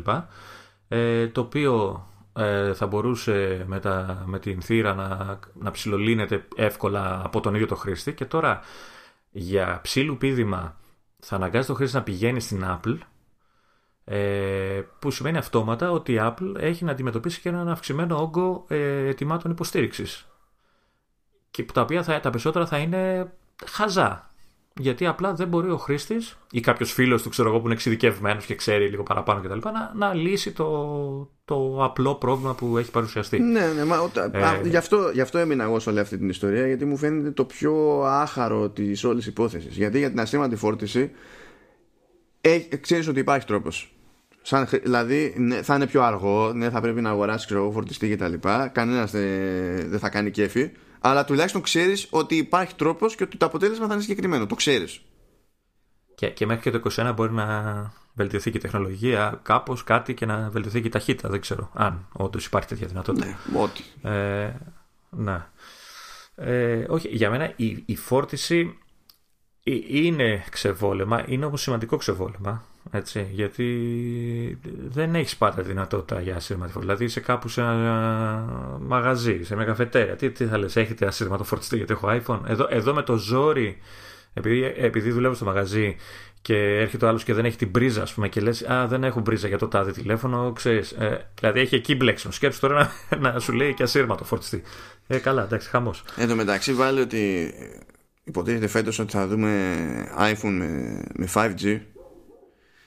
Και ήδη έχει κάνει τώρα, έκανε τσαχπινιά φέτος και μεγάλωσε τις μπαταρίες, που λες, ωραία, καλή φάση όσο είμαστε σε φορ τζι, αλλά επειδή το φάιβ τζι θα καίει το σύμπαν, τουλάχιστον σε, σε πρώτη φάση, και όσες συσκευές έχουν yeah. αυτή τη στιγμή φάιβ τζι θα καίνε το σύμπαν, ε, ξέρεις, είναι πιο πιθανό το σενάριο πρέπει να μπαίνεις στη διαδικασία να ρεφάρεις, παρότι τώρα υποτίθεται ότι το τα iPhone τα τελευταία είναι σε μια καλή φάση από άποψη αυτονομίας και τέτοια. Και ίσως έτσι να εξηγείται και η υπόλοιπη φημολογία που θέλει τα μεγέθη των τηλεφώνων να μεγαλώνουν και πάλι. Τα με, το μέσο μέγεθος, ας πούμε. Για, για, για να χωρέσουν περισσότερη μπαταρία, ουσιαστικά. Ε, ε, ναι, να σου πω και κάτι άλλο. Το, πέρα, πέρα ότι κάνω το χαζό και δεν ε, σου λέω ότι αγνοείς τα σκυλιά που ακούγονται πάλι να κάνω. Στη γειτονιά. Τι να, τι να κάνω. Έχω την εντύπωση ότι σε έχουν πάρει χαμπάρι και μαζεύονται απ' έξω την ώρα που κάνουμε podcast. Απλά για να σου φάει τα νεύρα. Ναι, κοίταξε να δεις. Α, ε, δεν πρόκειται να τα εκτιμήσω άμα δεν πατήσουν subscribe. Να μάθουν αυτό τουλάχιστον. Ε, τε, τε, τι άλλο θέλω να πω. Ε, ξέρεις τι, ε, δημιουργεί και άλλο ένα θεματάκι ε, που, που συνδυάζεται με αυτό που είπα πιο πριν, ε, με τη δυνατότητα του άι Ο Ες δεκατρία που δέχεται πλέον ε, γιου ες μπι sticks και δίσκους και τα λοιπά σε, σε iPhone. Mm. ε, δη, δημιουργεί μια αντίφαση και για τους φωτογράφους, γιατί αν ε, ε, αποδειχθεί σωστή ε, η εικασία του Kuo ε, και Ε, το, το τηλέφωνο που δεν θα έχει θύρα θα είναι το πιο ακριβό, το, ναι. το καλύτερο στο με τη σειράς. Ε, αυτό σημαίνει ότι ο φωτογράφος από τη μία θα θέλει το καλύτερο, γιατί θα έχει την καλύτερη φωτογραφική μηχανή, οπότε θα κάνει τη δουλειά του πιο άνετα, και από την άλλη ε, θα είναι μια συσκευή η οποία όμως δεν θα μπορεί να τραβάει τα αρχεία του κατευθείαν όπως τον βολεύει μέχρι τώρα σε ένα, ξέρεις, στικάκι, κάρτα Ες Ντι, γιατί απλά δεν θα υπάρχει υποδοχή. Είναι και αυτό μια, μια αντίθεση, μια αντίφαση. Τώρα και αυτό στην, ε, στην λογική. Είναι και αυτό πια σταύο και κούρευτο λίγο, διότι πάντα αυτή η φάση ήταν άβολη με, ε, με ε, iPhone. Οπότε τουλάχιστον τους έχω ικανούς, ρε παιδί μου, στην Apple να σκεφτούν ότι έτσι κι αλλιώς μανούβρα θέλει και τώρα. Οπότε κατά μία είναι αλλάζουμε τη μανούβρα. Ε, τώρα βασικά, τώρα απλά κουμπώνεις πλέον και τα περνάει. Ε, τι θα μου πούνε, ότι τα μεγέθη, τα, τα αρχεία των επαγγελματιών φωτογραφιών, επαγγελματιών φωτογράφων ε, που είναι γαϊδούρια, θα τα περνάμε με δεδομένα ή με iCloud, ξέρω, και δεν ξέρω τι. Όχι, θα σου πει, παιδί, ε, ποτέ, μου, όμως, θα σου πει, παιδί μου, πάρε ένα ποτέ. iPad Pro εκεί πέρα. Ναι, και ε, το οποίο θα διατηρήσει τη θύρα. Άλλο, άλλο μπλέξιμο, έτσι, δεν θα ξέρεις ποια συσκευή έχει τι. Αφού λέει Pro, δεν θα, θα, θα έχει μια θύρα. Θα έχει, τελείωσε. Ξέρω εγώ. Με αυτού, μπορεί να είναι τρί, τρίγωνη τώρα και να μην έχει κανένα καλώδιο. Ξέρω εγώ. Είδες που έλεγες την προηγούμενη πα... φορά ότι εντάξει, μικρό θεματάκι είναι αυτό, να μην το ξεπετάξουμε μια στα γρήγορα, θα χωρέσει. Ε, τι, ούτε, ούτε, ούτε τρία λεπτά δεν μιλήσαμε. Ναι, ναι, σκυ, σκυλίσια. Ούτε, ναι, οκ. Okay. ε, λοιπόν, υπερβολή να... και εσύ. Να πάμε λίγο παρακάτω, γιατί έχω εδώ πέρα κάτι κέρια ερωτήματα που είναι στη λίστα εδώ για εβδομάδες και δεν τα έχουμε κάνει τίποτα για να την προλαβαίναμε. Τόσο κέρια ήταν. Uh-huh. Λοιπόν, ε, ήθελα λοιπόν να σε ρωτήσω, Λεωνίδα, εσύ πώς συνηθίζεις να, να χρησιμοποιείς το desktop παύλα επιφάνεια εργασίας, ή τέλος πάντων, πώς το λέει εδώ, γραφείο εργασίας το λέμε, or something. Στο, στο Mac, ναι. Ναι. Ναι, στο, στο πι σι νομίζω είναι επιφάνεια και στο Mac είναι γραφείο. Πώς το χρησιμοποιώ, ε? Το χρησιμοποιώ... Ναι, το χρησιμοποιώ κυριολεκτικά. Δεν ξέρω αν, το, αν πιάνεις το, το υπονοούμενο. Ε, πάει το ε, μυαλό μου κάπου, αλλά εντάξει, κάντο εννιά εννιά. Ε, λοιπόν, ε, το, ε, ειδικά, α, αυτή είναι μια συνήθεια που έχω απο, ε, αποκτήσει χρόνια από το πι σι και συνηθ, την πι σι και στο Mac πλέον. Ε, αλλά θα σου πω για το πι σι, γιατί είναι και επειδή δουλεύω και με τη μετάφραση και όλα αυτά πιο αρκετές φορές στο, ε, στο κομμάτι του πι σι, οπότε θα σου πω ακριβώς τι κάνω. Ε, το, το desktop εγώ το θεωρώ αυτό που είναι ακριβώς. Ένα γραφείο εργασίας, μια επιφάνεια εργασίας, δηλαδή την ώρα που ε, έχω κάποιο ενεργό project, κάποια μετάφραση που δουλεύω κτλ. Στο desktop θα βρεις τα πέντε δέκα, δεν ξέρω πόσα θα είναι, αρχεία τα οποία συνοδεύουν το συγκεκριμένο έργο, τα οποία μπορεί να είναι reference, μπορεί να είναι συνοδευ... άλλου είδους πράγματα, τέλος πάντων όλα θα είναι πάνω στο desktop, Ε, ώστε να μπορώ να... και το ίδιο το αρχείο της μετάφρασης, δηλαδή όλη, όλη η δομή του φακέλου, ας πούμε, που λαμβάνω από τον ε, πελάτη, ε, θα είναι στο desktop, ε, για έναν και βασικό λόγο. Δεν, μάλλον όχι δεν, ε, βαριέμαι ε, να ψάχνω, επειδή πολλές φορές ε, ξέρεις, θες να αποθηκεύσεις κάτι και πας από το, από το save ε, της εφαρμογής, το save as κτλ.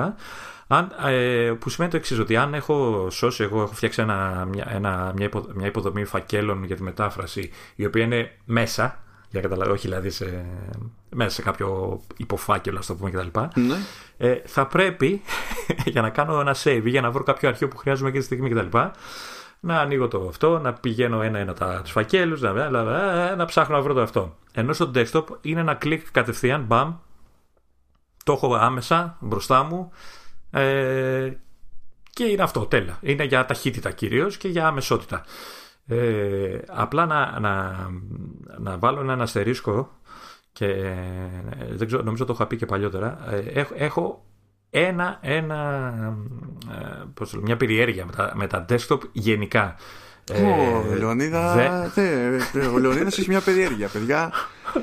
Είναι, ναι, ναι, ναι, δεν ξέρω αν το πιστεύεις. Προ, προσπαθώ να το ισορίζομαι μέσα μου, διότι πρέπει να κάνω το breakthrough. Ναι, για πες. Είσαι κακός.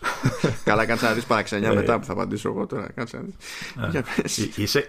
Είσαι κακός και για όσους παρακολουθούν πέτα τη φριτέζα, έχεις κακία μέσα σου. Λοιπόν, η παραξενιά λοιπόν είναι η εξής, ότι από τη μία όταν δουλεύω και δεις στο desktop μου μπορεί να γίνεται ένας κακός χαμός, απ' την άλλη δεν μπορώ να βλέπω desktop που να γίνεται κακός χαμός. Α, αυτό τώρα πώς, πώς λειτουργεί σε μένα, ε, δηλαδή όταν, όταν θα ανοίξει το μηχάνημά μου, ε, είτε στο πι σι κυρίως στο πι σι, αλλά και στο Mac τώρα έχω βάλει λίγο, λίγο νερό στο κρασί μου, αλλά εντάξει, για άλλους λόγους συναισθηματικούς. Ε, αυτό που θα αντικρίσεις είναι ένα τελείως κενό desktop, κενό τελείως, δηλαδή δεν έχει ούτε ένα shortcut, πλην του Trascan, το οποίο το έχω για ευκολία όταν πετάω καμιά φορά με το ποντίκι αρχεία, ξέρεις, χειροκίνητα, τα τραβάω και τα πετάω. Για, ε, κάτσε, γιατί και μια, έχεις, και μια... έχεις, έχεις, έχεις, Trascan, mm. έχεις συντόμηση για το Trascan πάνω στο desktop. Του πι σι. Του α, πι σι. Α, α. Για το πι σι μιλάω. Okay. Στο Mac είναι μέσα στο, είναι στο, στον dock. Στον dock, γι' αυτό, ναι. ναι. Ναι, ναι. Ε, επειδή, σου είπα, μιλάω για το πι σι γιατί πολύ παίζω εκεί. Ε, έχω αυτό και γεμάτο το taskbar slash doc, γιατί και στο Mac είναι αυτά τώρα που λέω, ε, με όλες τις εφαρμογές που ξέρεις, χρησιμοποιώ συνήθως κτλ. Αλλά το desktop ως desktop είναι καινο και μάλιστα στο πι σι εδώ και πολλά χρόνια δεν έχω καν wallpaper. Έχω απλά ένα συγκεκριμένου χρώματος ε, φόντο, το οποίο έχω, έχω αποδεχθεί, έχω, δεν ξέρω, το έχω συνηθίσει ότι είναι ε, πιο ξεκου, ξεκούραστο για τα μάτια. Ο, ξέρεις, γιατί όταν δουλεύεις πολλές ώρες, ξέρεις, να βλέπεις ε, μια φωτογραφία έντονη κτλ. Ενοχλεί. Παραδόξως στο Mac έχω φόντο. Εντάξει. Ό,τι να είναι. Ναι, αλλά και αυτό ε, θα φαντάζομαι θα είναι διαλεγμένο με ανάλογο σκεπτικό τουλάχιστον. Να μην είναι κάτι τέρμα. Όχι, είναι το, είναι, ε, πάντα, στο, στο Mac μου αρέσει να βάζω το desktop του release, δηλαδή ξέρεις, του Καταλίνα, του Μοχάβε, αντίστοιχα. Α, είσαι, είσαι και εσύ ε, το, δηλαδή σε, σε Mac είσαι κα, χοντρικά κάτι σαν και εμένα, αλλάζω wallpaper μια φορά το χρόνο. Ε, ναι, ναι, ναι. ναι. α, α, καμιά φορά μπορεί να αλλάξω έτσι, αλλά ε, ξέρεις, κρατάει για πολύ λίγο αυτό. Έτσι για να πω ότι άλλαξα κάτι, ας πούμε, αλλά ναι, δεν. Ε, και ειδικά τώρα που σκουραίνει κιόλας και δεν ενοχλεί. Α, τέλειο. Αυτή τη βλακία, ε, αυτό, οπότε... αυτό το συγκεκριμένο, το... τη, τη, τη συνήθεια, την κακία, αυτή την έχω κι εγώ. Ε, στο κομμάτι του Mac, η, η διαφορά με του πι σι είναι ότι έχω κρατήσει πάνω δεξιά τα εικονίδια των δίσκων να φαίνονται, δηλαδή του Mac και όποιον άλλων δίσκων έχω συνδεδεμένους εξωτερικούς κτλ. Mm. Να εμφανίζονται, ξέρεις, πάνω δεξιά. Ε, αυτό νομίζω έχει τη δυνατότητα, ειδικά του, το, τον, τον δίσκο του συστήματος, νομίζω τον, μπορείς να τον κρύψεις, να μην φαίνεται. Και του συστήματος μπορείς να κρύψεις και τους εξωτερικούς. Είναι ξεχωριστές επιλογές αυτές. Α, άρα μπορείς να, ναι, να, τα, να μην φαίνεται κανένας δίσκος στο desktop. Αυτά. Ναι, ή μπορείς να πεις θέλω ε... να μου δείχνεις μόνο τον, τον εσωτερικό ή θέλω να μου δείχνεις μόνο τους συνδεδεμένους, ας πούμε. Ναι. Δηλαδή κάνεις ό,τι θες. Α, αυτά τα κρατάω α, α, παρόλο που δεν ε, ας πούμε του συστήματος τον δίσκο να, να τον έχω ανοίξει και τρεις φορές όλα αυτά τα χρόνια από το εικονίδιο. Δηλαδή καμιά φορά το θυμάμαι και λέω α, ξεσανοίγει και από εκεί. Συνήθως ε, πώς θα ανοίγεις? Ε, είτε από το Finder. Ε, βασικά από το Finder. Δεν... Ανοίγω ένα παράθυρο και μπαίνω. Έχεις ρυθμίσει mm-hmm. το παράθυρο να ανοίγει κατευθείαν στο, στο δίσκο ή σου βγάζει τη, τη λίστα με τους δίσκους εσωτερικούς και εξωτερικούς? Ε, έχω, έχω αριστερά, ξέρεις που έχει το, τη λίστα, τους έχω εκεί όλους να εμφανίζονται. Οπότε νομίζω τι, να μου ανοίγει γενικά. Γενικά δεν, έχω πάει, δεν πηγαίνω κατευθείαν στο δίσκο γιατί ποτέ δεν, ε, όταν το ανοίγω το παράθυρο δεν, ε, είναι, σταθερά, δεν είναι σταθερή το, το που θέλω να πάω. Οπότε το να πάω σε ένα, πηγαίνω πάντα σε ένα δίσκο. Πού είναι ρυθμισμένο να ανοίγει? Όταν ανοίγεις καινούριο παράθυρο Finder. Νομίζω έχει. Περίμενε, θα το δω αμέσως γιατί το έχω μπροστά το λάπτοπ. Ε, το έχω στο, ε, α, στο λάπτοπ ας πούμε ανοίγει το desktop για κάποιο λόγο. Οκ, okay, εντάξει. Αυτό. Απεριέργεια. Ναι, ναι, ναι, ναι, ναι. Ε, θα δω και στο μήνυμα. Νομίζω το ίδιο πράγμα πρέπει να είναι. Και για χρησιμοποιείς και από... στο, στο desktop, χρησιμοποιείς καθόλου stacks που υπάρχουν από Mojave? Ε, ναι, θα σου πω, εδώ έχω ένα θέμα το οποίο δεν ξέρω αν είναι γενικότερο bug ή είναι δικό μου, το, το, το παρατηρώ εγώ. Δεν μου λειτουργεί σωστά το stack. Δηλαδή? Με ποια έννοια το λέω αυτό? Ναι. Ε, έχω παρατηρήσει το εξής. Ε, το είχα ενεργό μέχρι πριν δύο μέρες. Και το έζησα γιατί λέω εντάξει είναι αφού δεν. Αφού... Ασικά, sorry, να σε διακόψω λίγο για κάποιον που δεν έχει πάρει χαμπάρι. Τα stacks, δηλαδή παύλα στίβες, είναι τέλος πάντων ένας mm. τρόπος οργάνωσης εικονιδίων και αρχείων στο, στο desktop. Ε, που το σύστημα στην ουσία κάνει αυτόματη ομαδοποίηση αντί να έχει κάθε, ένα εικονίδιο για κάθε διαφορετικό τέλος πάντων ε, αρχείο και το, μπορεί να το κάνει με διαφόρους παράγοντες. Δηλαδή, κάνουμε δεξί κλικ Use Stacks. Και από εκεί και πέρα έχει επιλογή για group stacks by και έχει kind, date last open, date added, date modified, date created και tags και, και τα λοιπά. Οπότε Κάποιος μπορεί να έχει σε ένα stack όλα τα screenshots. Κάποιος μπορεί να έχει images, όλα τα υπόλοιπα που δεν είναι screenshots. Έχει ξεχωριστό, ξέρω εγώ, για πι ντι εφ documents. Και εκεί πατάει κάποιος με ένα κλικ τη στίβα και το εμφανίζει όλα τα υπόλοιπα που είναι μέσα σε αυτή τη, τη στίβα. Είναι τέλος πάντων. Και, ναι. Και μαζεύει και λίγο το χαμό, γιατί σου λέω: έχω δει desktop που απλά δεν βλέπεις τον desktop από, από τα εικονίδια. Οπότε ξέρεις, θα, ναι, θα τα ομαδοποιεί και θα καθαρίζει. Ε, λοιπόν, το stack σε μένα ε, με βόλευε by kind, δηλαδή να χωρίζει ανά είδος τα αρχεία. Ναι. Ε, γιατί όταν, ε, επειδή δουλεύω και σε, στο κομμάτι του Mac μέσω browser, κάποια μεταφραστικά και αυτά, τα οποία κατεβάζω το τελικό αρχείο σε αρχείο. Το τελικό αρχείο σε αρχείο. Ναι.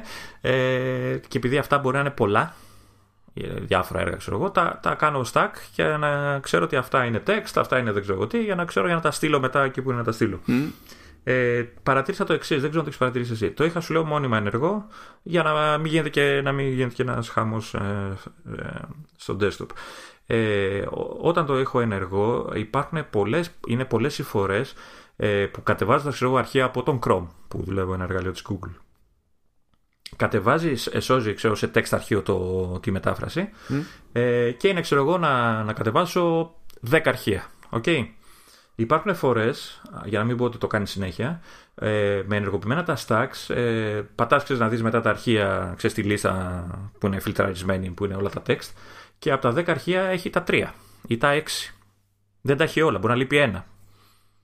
Ε, και ο μόνος τρόπος για, ε, ενώ ξέρεις ότι έχεις κατεβάσει το αρχείο, έτσι, έχει κατέβει, το βλέπεις ότι έχει κατέβει το αρχείο mm. κτλ. Άμα πας, αν πεταχτείς στο desktop του πι σι, τα βλέπεις τα εικονίδια κανονικά.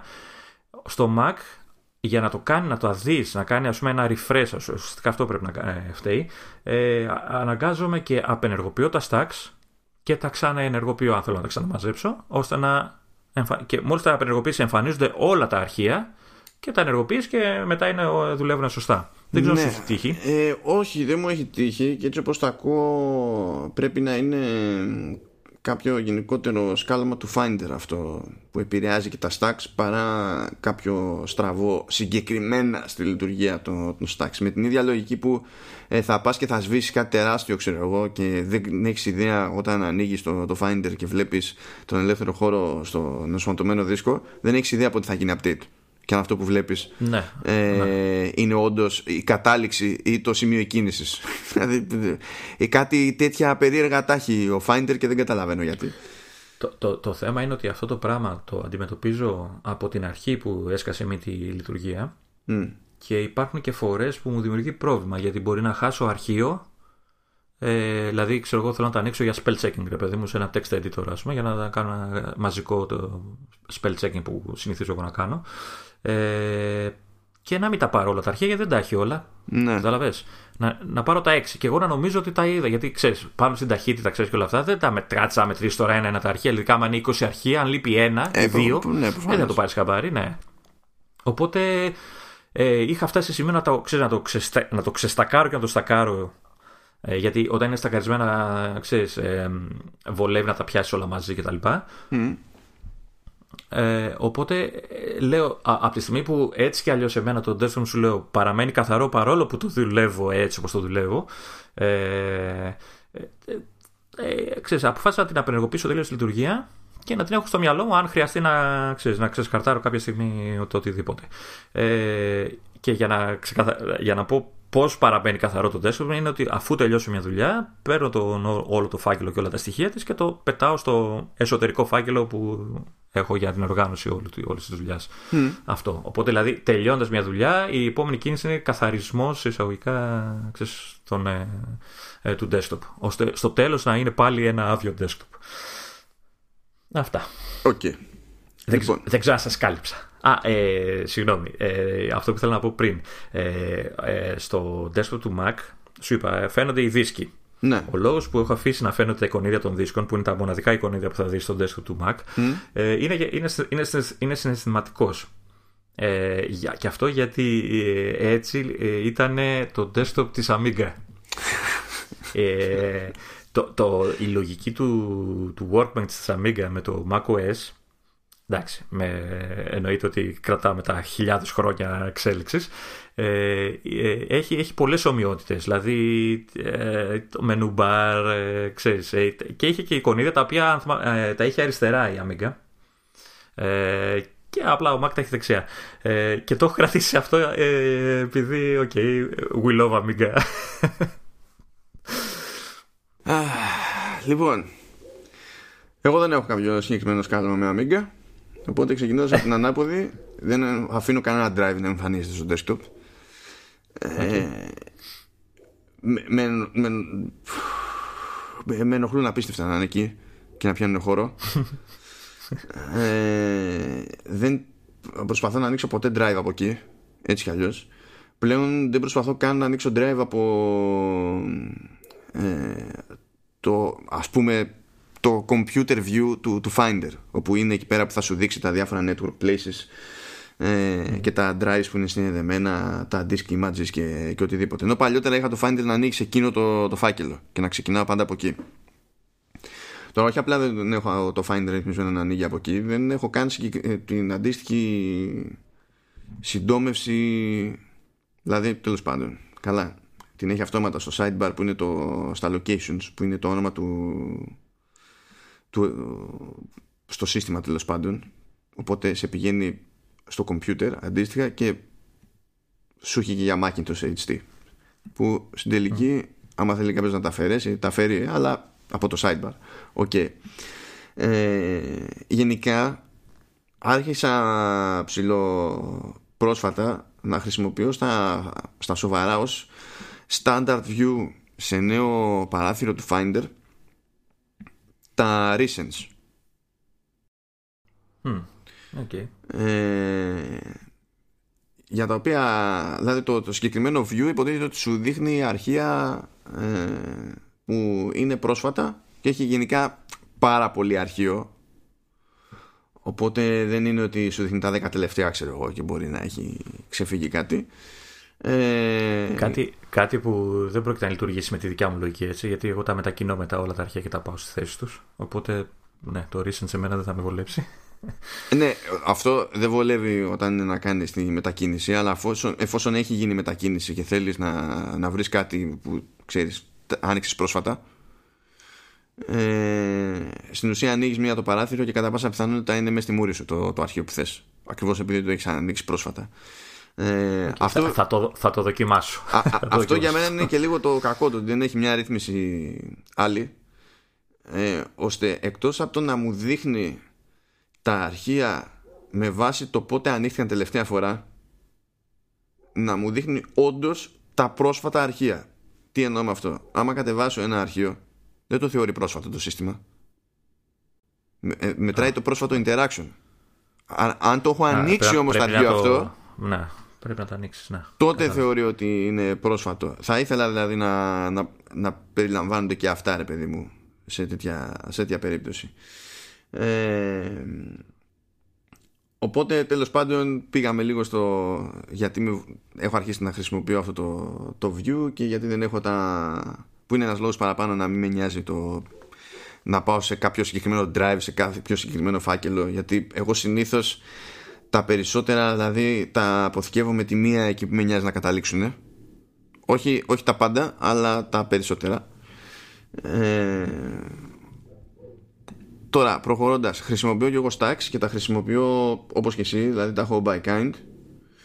Ε, δεν είμαι ο καλύτερος στην τελική ταξινόμηση σε αυτή την περίπτωση. Η αλήθεια είναι, την κάνω ε, κατά διαστήματα και σε κύματα στην ουσία. Παίζουν εκεί, παίζει μια μαζική εκαθάριση μια στο τόσο. Ε, πράγμα που σημαίνει ότι αν δεν χρησιμοποιούσα stacks, τότε θα γινόταν ο απόλυτος χαμός. Δηλαδή είναι δεδομένο ότι θα, θα διπλώνανε τα εικονίδια, θα βγαίνανε εκτός του φέσμωση του, του desktop. Ε, και δεν είναι ότι μετρώνε φάκελοι και ξέρω, υπεραρχία και τέτοια. Αυτά που μετρώνε είναι τα πολλά screenshots που τραβάω. Mm. Ε, οπότε παίζει εκεί ένα κάποιο by the way σε αυτή τη, την περίπτωση. Ταυτόχρονα ε, είμαι και εγώ της λογικής ότι, αλλά όχι με όλα τα αρχεία, δηλαδή αν να γράψω κείμενο ε, θα αποθηκευτεί με τη μία εκεί πέρα που ξέρω ότι θα καταλήξει, αλλά ε, όταν έχω να κάνω με άλλο τύπου αρχεία που έχω να, να δουλέψω, ακόμη και με τα αρχεία που θα μου στείλεις εσύ όταν θα τελειώσουμε αυτή την ηχογράφηση, ρε παιδί μου, ε, τα πετάω στο desktop, ενώ παλιότερα τα είχα στα downloads, ας πούμε, και τα παράταγα εκεί, ε, μέχρι να τα κάνω import στο, στο Logic, για επιπλέον εξασφάλιση. Και πώς το εννοώ αυτό? Ε, έχω ενεργό το συγχρονισμό για τους φακέλους documents και desktop, για το, τον συγχρονισμό μέσω iCloud. Να. Αυτό σημαίνει ότι οτιδήποτε πετάξω ε, πάνω στο desktop θα ανεβεί και στο iCloud και θα το έχω πάρα πολύ εύκολα πρόχειρο και, σι, και στις υπόλοιπες συσκευές. Ε, είναι, είναι και ζήτημα, ξέρεις, κατά μία έννοια να έχεις ένα backup παραπάνω, που έτσι κι αλλιώς έχω local backup με Time Machine και έχω και online backup με το Backblaze, ε, αλλά και μια σιγουριά έξτρα για πρόσβαση όταν είσαι εκτός βάσης, που και αυτό τεχνικώς το παρακάνω, διότι άπαξ και ανέβει κάτι στο Backblaze, υπάρχει εφαρμογή από Backblaze για iOS και τέτοια που μου δίνει πρόσβαση και μπορώ να κατεβάσω τι θέλω.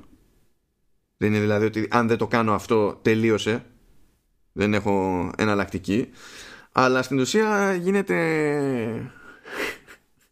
το backup του backup, ο backup ο for backup. The ages, ναι.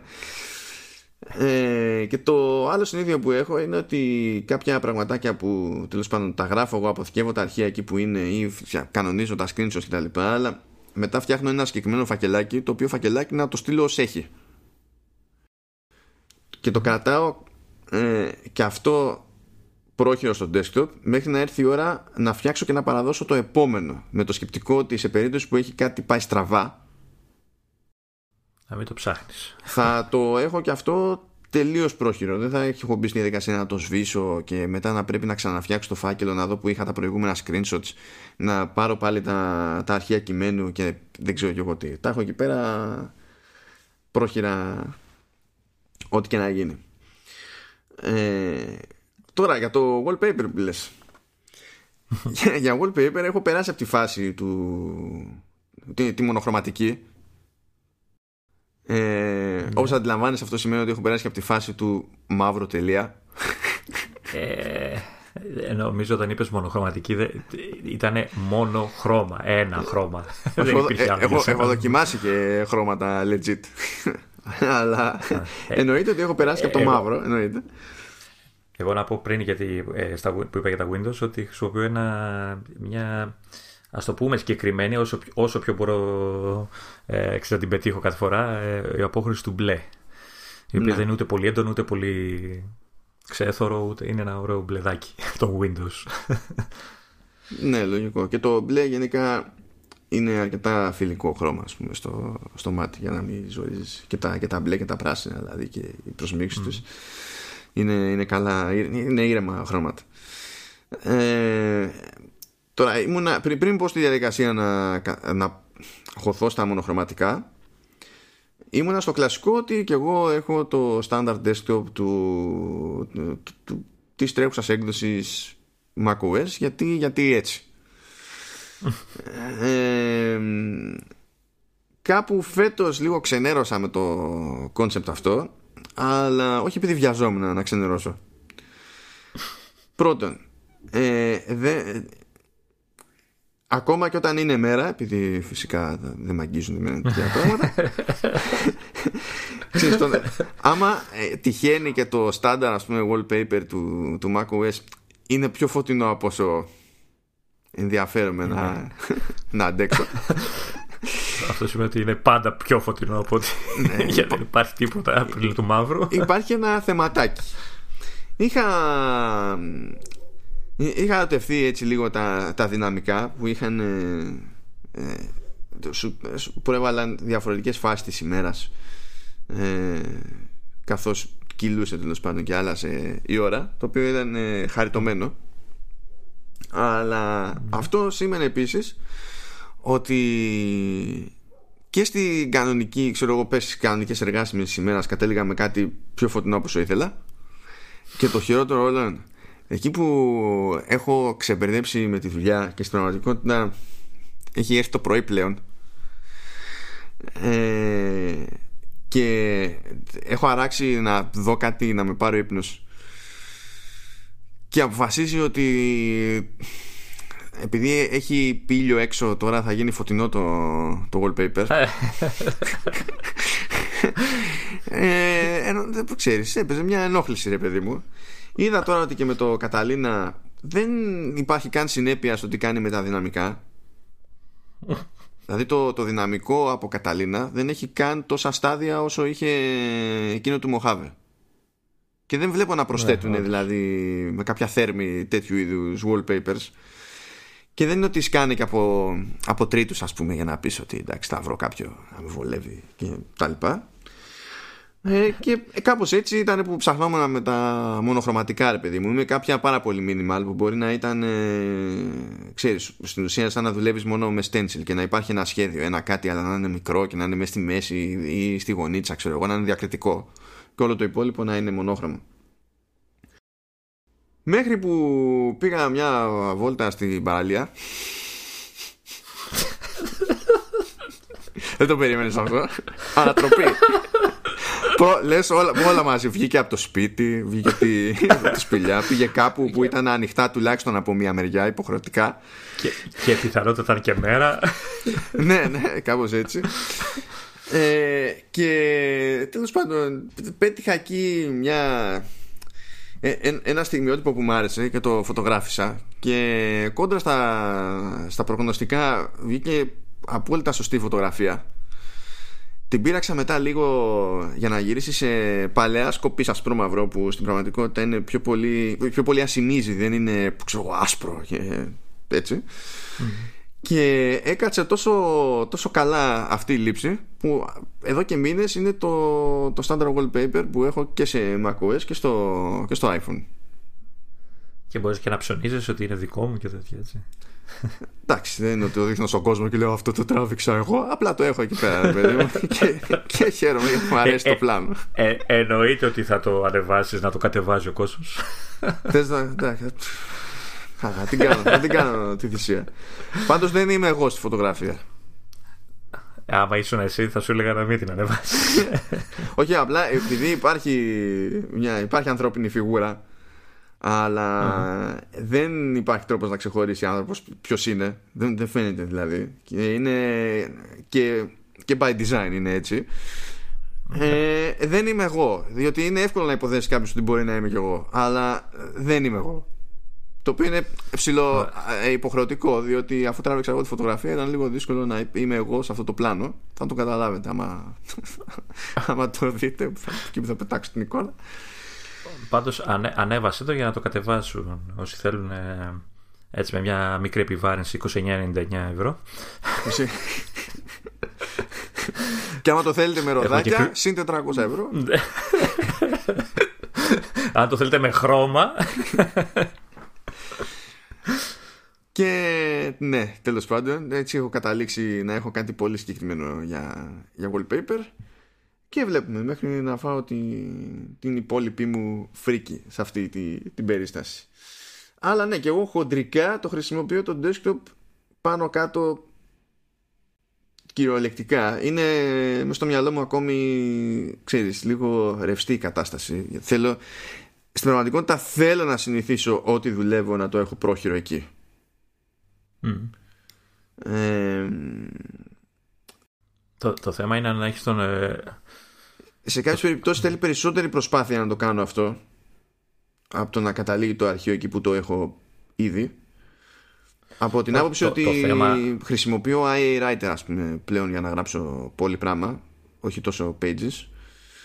Ε... Και έχει ρύθμιση το άι έι Writer όταν ξεκινάς ένα καινούργιο αρχείο που σε ποιο φάκελο να πάω να το σώσει.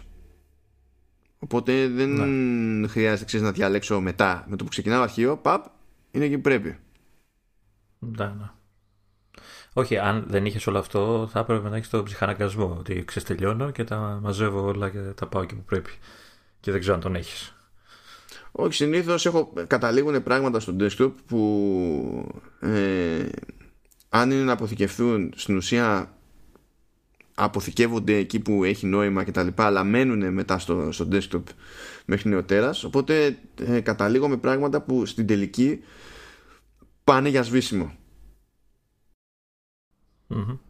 Δηλαδή δεν είναι ότι όταν κάτι θα μετακομίσει στον τελικό του προορισμό, εκείνη την ώρα πάντα θα το σβήσω από το desktop, διότι κάποια τα κρατάω και για εξασφάλιση για μερικές μέρες. Οπότε mm-hmm. ό,τι είναι στο desktop καταλήγει στην ουσία να είναι για σβήσιμο. Φτάνει δηλαδή σε μια φάση που είναι ξεκάθαρο ότι αυτά τα αρχεία δεν θα τα χρειαστώ πλέον, όταν να κάνω που να επήγει τέλος πάντων το έκανα, και μετά φούντο. Κάπως έτσι. Και κάπως έτσι θα τελειώσουμε και το επεισόδιο, φαίνεται. Πάλι μένει θέμα κάβα, πώς φαίνεται αυτό.